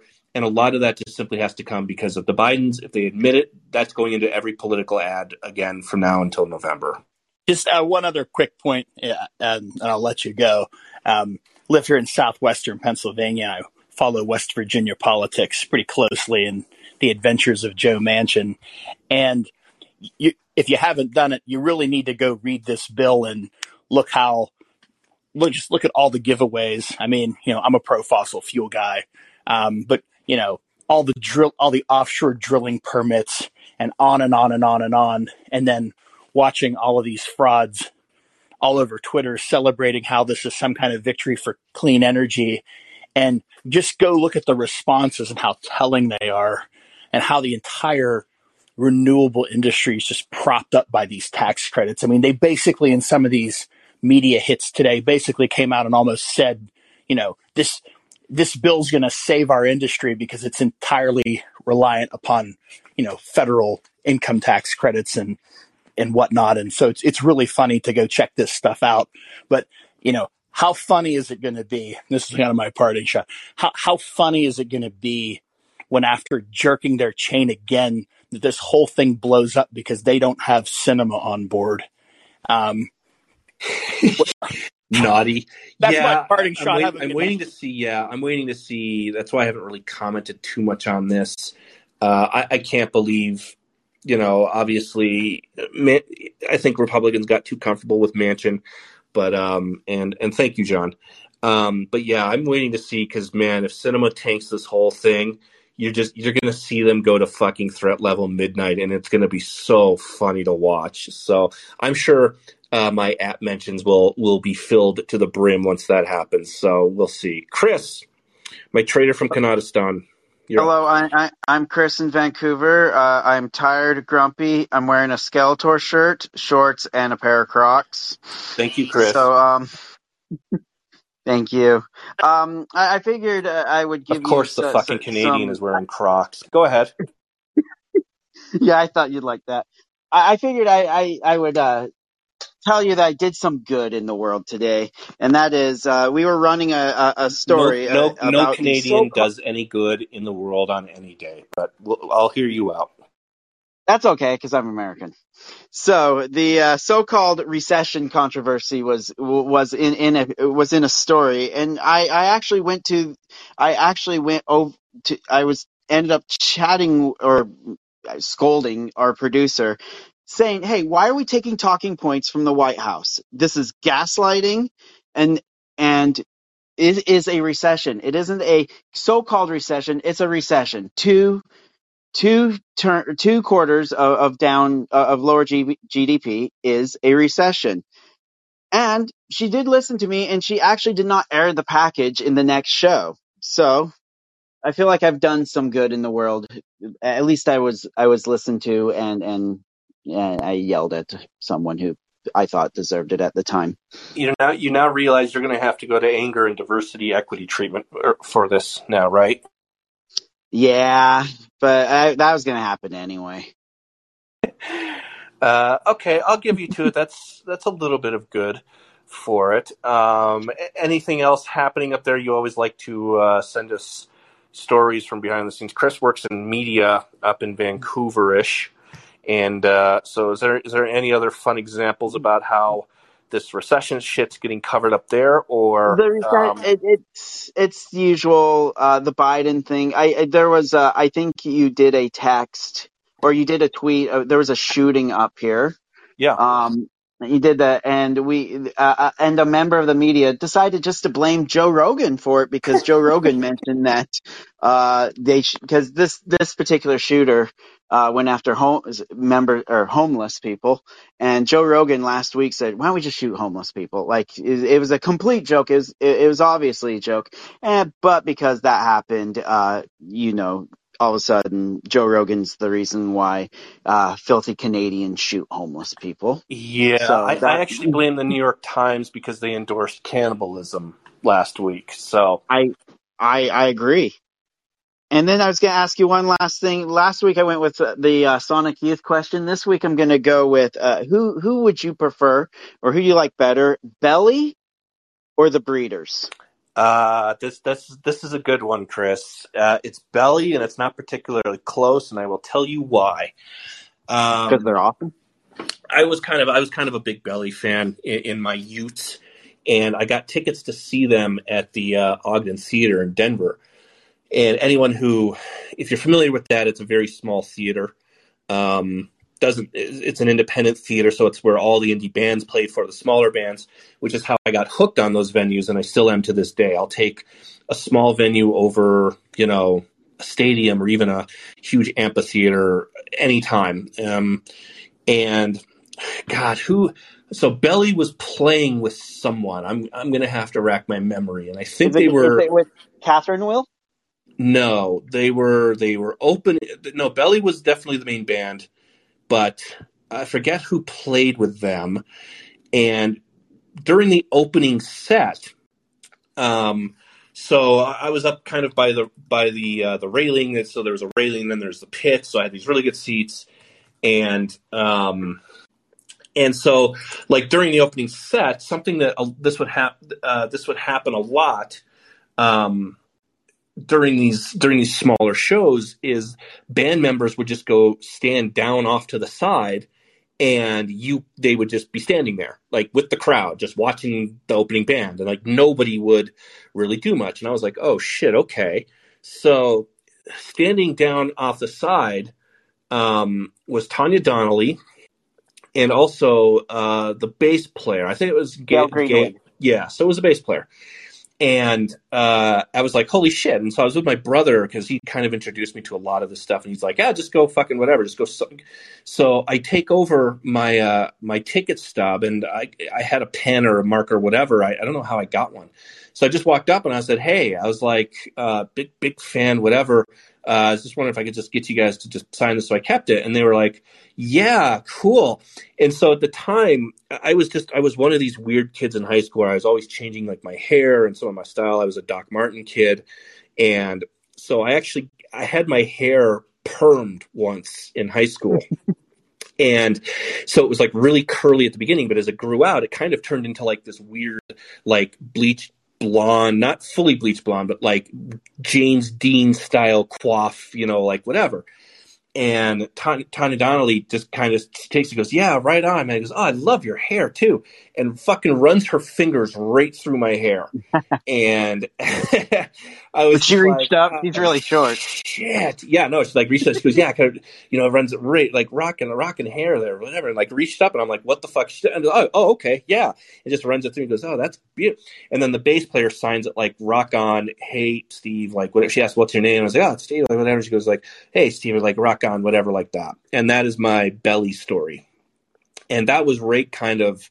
I think that that was right after their second album, which you know, Hmm. so they so they did the first one, and then they did King, and that King they saw a little bit of success with that, like not a ton, but it, it did get a- it did get some of its play with a few with a couple of those songs, and then we never heard from them ever again. Okay. So well, yeah, that, I, that I, that is so the correct choice.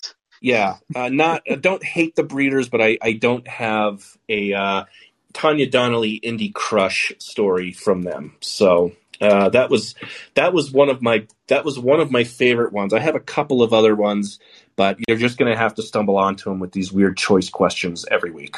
I, I will. I, I will. Uh, I, I will fully admit I have a the belly logo, but I don't know if you remember their Japanese album No, that they had. But Mm-mm. I actually have the belly logo with the king tattooed on my arm. So Jesus, Chris, God's sakes, man. when I showed All that right. to Tanya Donnelly, she's like, "Yeah, yeah, that's awesome." she thought that was the. Have I lost my indie cred now? No, that's that's that depends on what it looks like. My brother got uh the uh the red the red crouching man from the from the the the dusk cover Yes. tattooed on his shoulder, and I think he ended up regretting that one. I think he said something about that. Um, and uh, yeah, he so he got the uh, the Matt Johnson the the uh, Dusk album logo tattooed on his shoulder. It's there. So you you and him are in that same kind of breed, I guess. Breeders. Anyway, Eh. So yeah, that's all. I will. Uh, I'll think of the next ninety weird nineties. Oh, sp- speaking of Denver, did you like the band Spell? never heard of them. Okay, because they're from Denver. That's why I, I Oh, okay. They're from No, the nineties. Okay. ne- never heard of them. In that case, you have a great you have a great week. I'll talk to you soon. All right, Chris. Cheers. Uh, wrapping up, we we had uh, Jeremy join uh, the queue, but I invited him back uh, to talk on Saturday because he's always one of ours, and uh, I'll let him introduce himself on Saturday, kind of related to some of the things we're talking about. But John, take us home. We went way over. we always do. So yeah, thanks. so ma- make it worth it and, and send us all out on a bang. Here. Okay, yeah, thanks. Thanks for uh, waiting for me. Uh, I, I know I saw Jeremy in behind me. I'm. I dream of a world one day where uh, Ron DeSantis, President Ron DeSantis, is gutting the federal bureaucracy, and him and Christina Pushaw are saying, "What are you going to do, media? Cry about it." But uh, uh, I, I'm Yeah. I, I work in uh, energy, so I, uh, I think it was uh, Ben and John covered a lot of the stuff I was losing my mind about today. But I work in energy, and because Joe Biden regulated all other sources out of existence, I was at uh, solar meetings all day, just losing my mind about uh, reconciliation and all the climate stuff. so this all is basically happening because Republicans got snookered on chips. Uh, Yeah.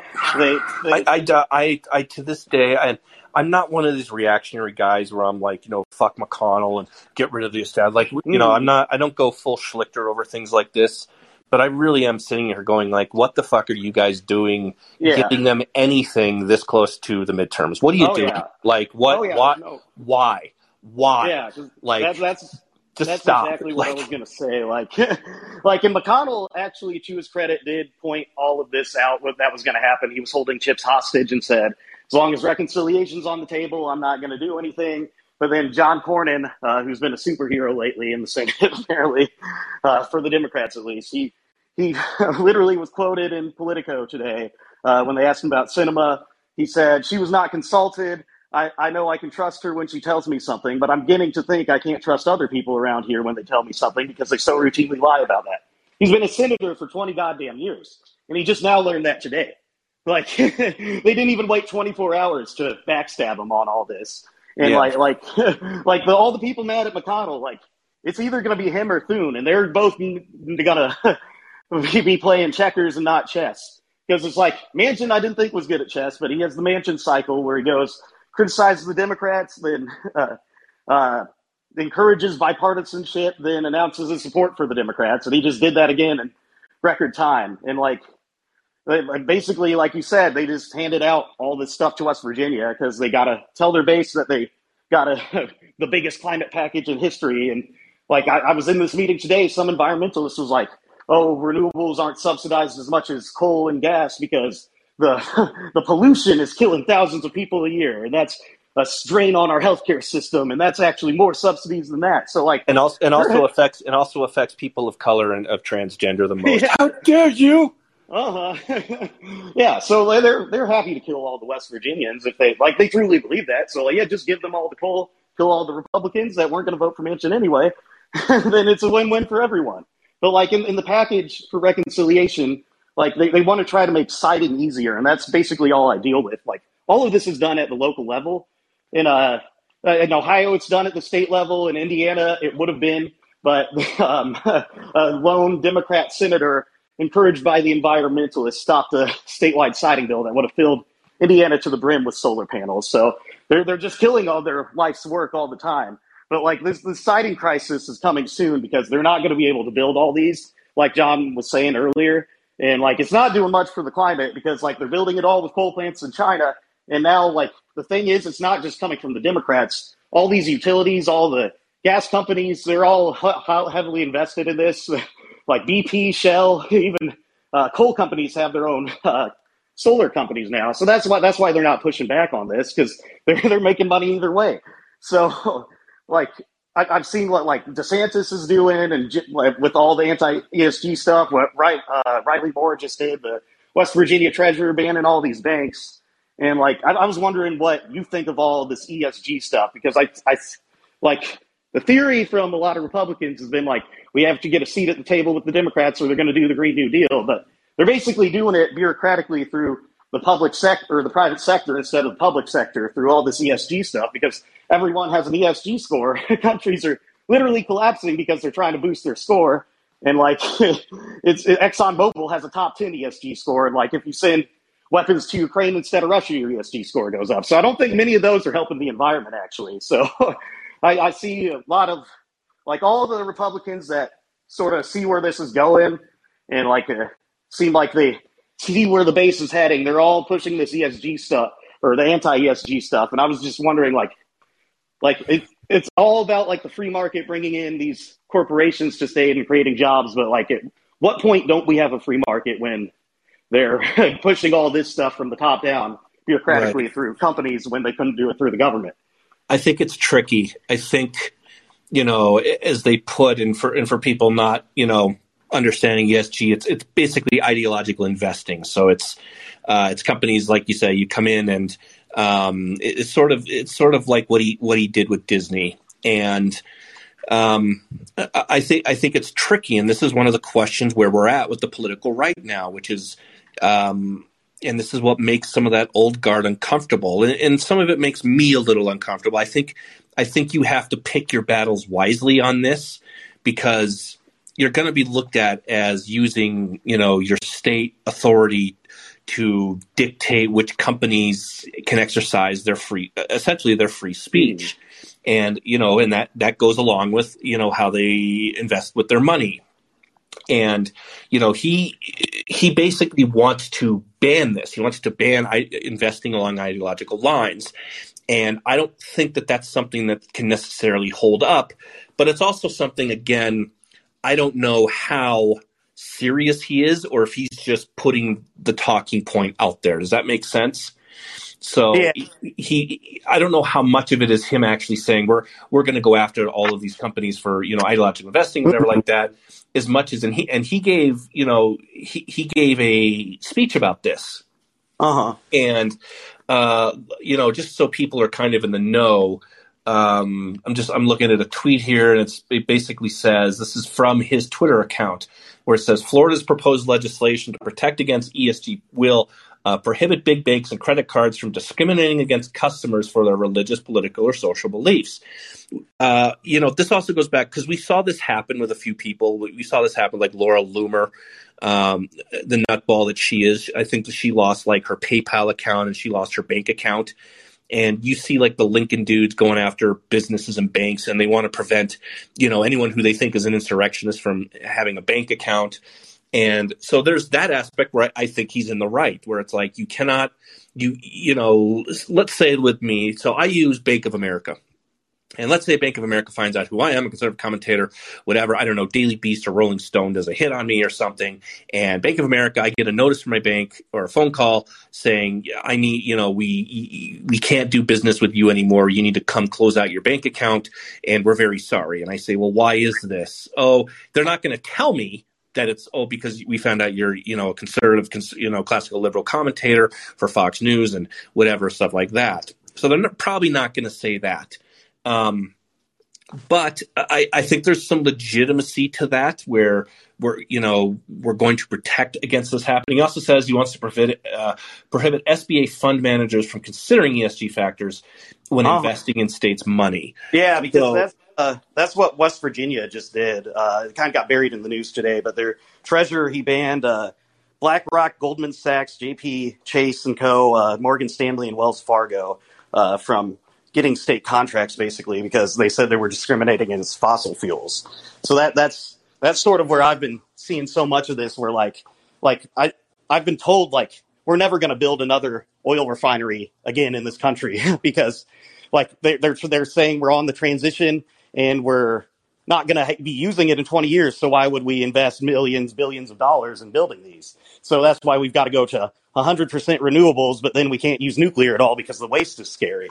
So it seems like And like and and, these and wait and wait till and wait till people find out how lithium batteries are mined and made. Oh yeah, because that, that's So- the whole thing. Like I, I was at this presentation today explaining it to rural mid rural Midwesterners how solar is going to give you a bunch of money and it's all the free market, baby. But the, like these li- lithium batteries, like they they aren't there yet. Really, developers are just starting to build them with projects, and like they're they're all mined by li- like children in the Congo, and then all the solar panels are made by slaves, and we're pretending we're saving the worth the world with it when it's probably helping increase pollution due to all the coal plants China's building to build all this shit for us. So Yeah, I mean, like, the- like the- the states are finally like like West Virginia finally did this, and like there was a bill I know, in like a couple states I know Indiana had one where like they were going to ban these banks from getting state contracts for discriminating against this. So I'm not not sure how far it goes and what to think about it because like Yeah. I believe in the free market. I also believe like if the companies hate you and like want you to fail, Yeah. like shouldn't just give them handouts. So like or like with Disney where they have like a Vatican City in Florida. Right. And that that's where, you know, the old guard clashes with the new. I, I look at it and I say just simply the ball game has changed. Where if our media, which is where this starts, is going to start demanding corporations speak out on political issues to to exert public pressure, which is what happened with Disney.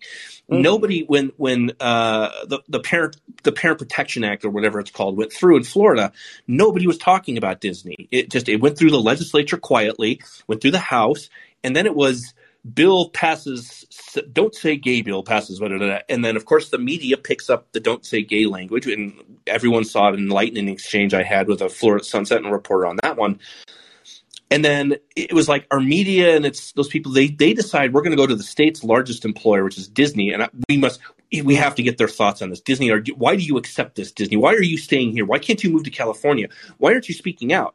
And disney goes oh fuck shit oh shit we have a we have a pr disaster on our hands.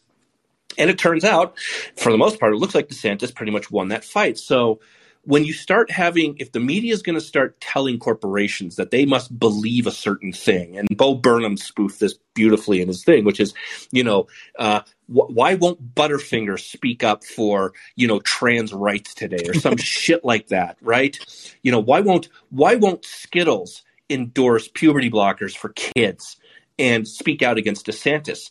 Then, if you choose, I, I look at it and I say this: when you choose to enter that arena where you're going to not only speak out, but Disney had lawyers on this. They say they're going to fight this in the courts and stuff like Mhm. that. Well, you're no longer just a free market company. You're now a, you're almost like a public lobbying firm where you're going to use your corporate influence and your corporate money to uh, try to block laws that are being passed. No, no, no, no. You're not. You're not just the private company anymore. You're now. Mhm. You're you're now part of the conversation. And if you want to be part of the conversation, you're going to find someone like Ron DeSantis who is more than happy to make you part of the conversation. And yeah. again, so there's there's times with this stuff where I don't like what he's doing. We just saw this thing where, uh, and I, I, I guess correct me if I'm wrong, but there was a bar or an establishment in Florida that did a drag show for kids or something like that, and DeSantis has now basically said they filed an official complaint against this business for doing this. And I guess you'd have to look at if there was a law broken, if you know, if alcohol was being served on premises with kids. I don't know the laws in Florida. That one would surprise me. I think in Florida, you, I think people are just able to just drink around any age kids. You know, like whatever, who cares? It's Florida. Um, but DeSantis has said they filed an official complaint against this business for doing that. And that's where I kind of step back and I go, okay, this is a private business that's doing this. They're not, you know, this this is their choice, and it's a parent's choice to take their kids to this business. And you can disagree with it. You can call it child abuse. You can you can call protective services. That's an option for you. But when the state steps in and starts doing that, that's when my libertarian instincts kick in, and I just say, eh, I don't like that one. Um, but if Yeah. if a huge like you said, if if Merrill Lynch or if you know Bank of America, if they're going to start you know exerting their corporate pressure over private individuals about like who can and cannot have a bank account with them, um, this is basically you're going down the road of classifying political belief as a civil right and. I don't know about that. That's that's going to be an interesting debate. Where i- i- your is your just your simple caste system of beliefs that you th- things that you believe in? Uh, if if I'm pro life, does that prevent me from being able to open a credit card? Um, then that's something we're going to have to talk about because it really is just it's a new ball game.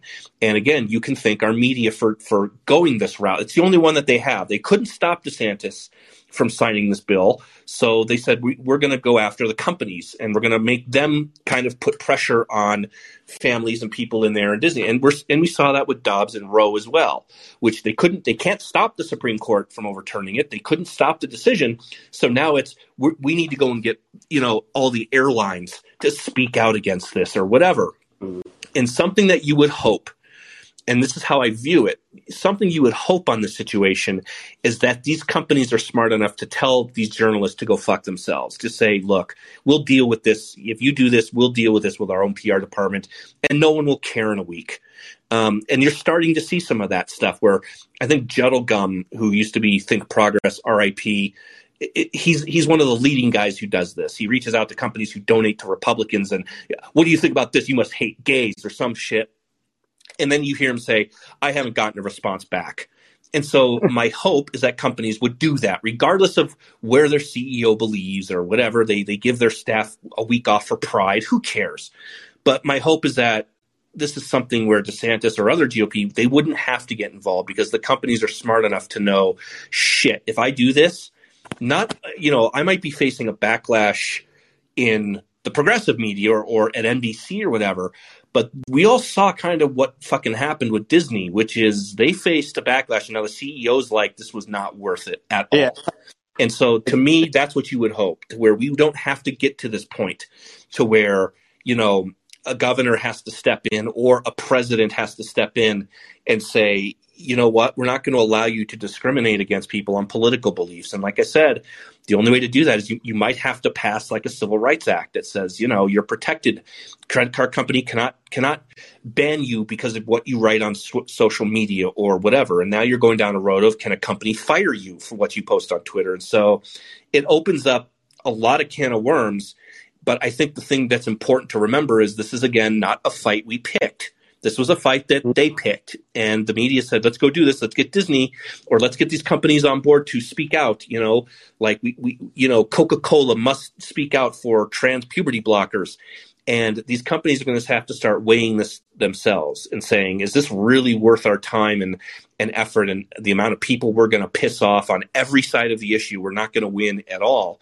And so you'd hope these companies just go, yeah, no comment, fuck off, we're done. So, um, but some aren't going to do that. So that's when we're now to a point to where you do have to step in.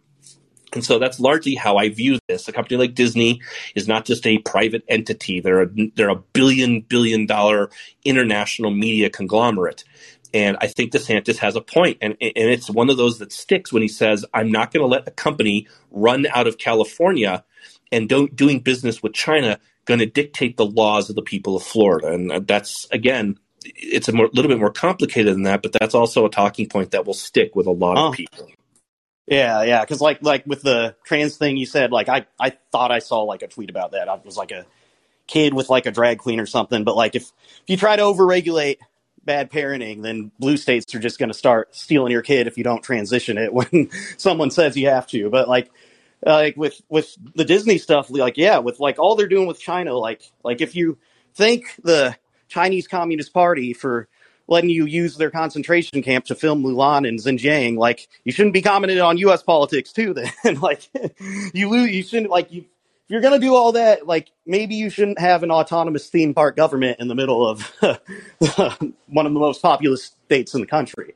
So, like, I, I don't know where the line is, and like you said, it's like a whole new ball game, and we're in uncharted waters, just trying to figure this out. But like, hopefully, like with Disney, like once DeSantis hit him on the head, a lot of companies backed off with all the the stuff they were doing because for so long, like all they had to do was pander to the socialists and they loved them, and then the conservatives were gonna buy whatever's cheapest anyway. But now, like if they see two can play this game, then hopefully it stops. But I don't know if we have enough people that will make it stop to where it gets to that point. So I, I thought it's good to hear your opinion. Thanks for waiting for me to finish out tonight. I won't take up any more time, but yeah, thanks for waiting for me. Yeah, thanks, John. It's like I said, uh, I, I like hearing from di- you know different people in different industries, especially as it relates to things we're going to. So it's interesting stuff about solar, and um, yeah, I, I, I don't really know where this goes, but uh, l- by large by large in part, this is not a fight that we're picking. We're just simply reacting to this stuff, um, and eventually, it's going to get to a point to where either through presidential power or governor power, we're going to be we're going to stop reacting to this stuff, and that's that's when the fit will really hit the sham with the media, and that's to bring everything you know circle of life, Simba. So we'll see. Um, we obviously ran way over. it's all right. Um, you know, I try I try to always say, oh, we'll go for an hour, that, but I also try to be fair to get everyone in to speak.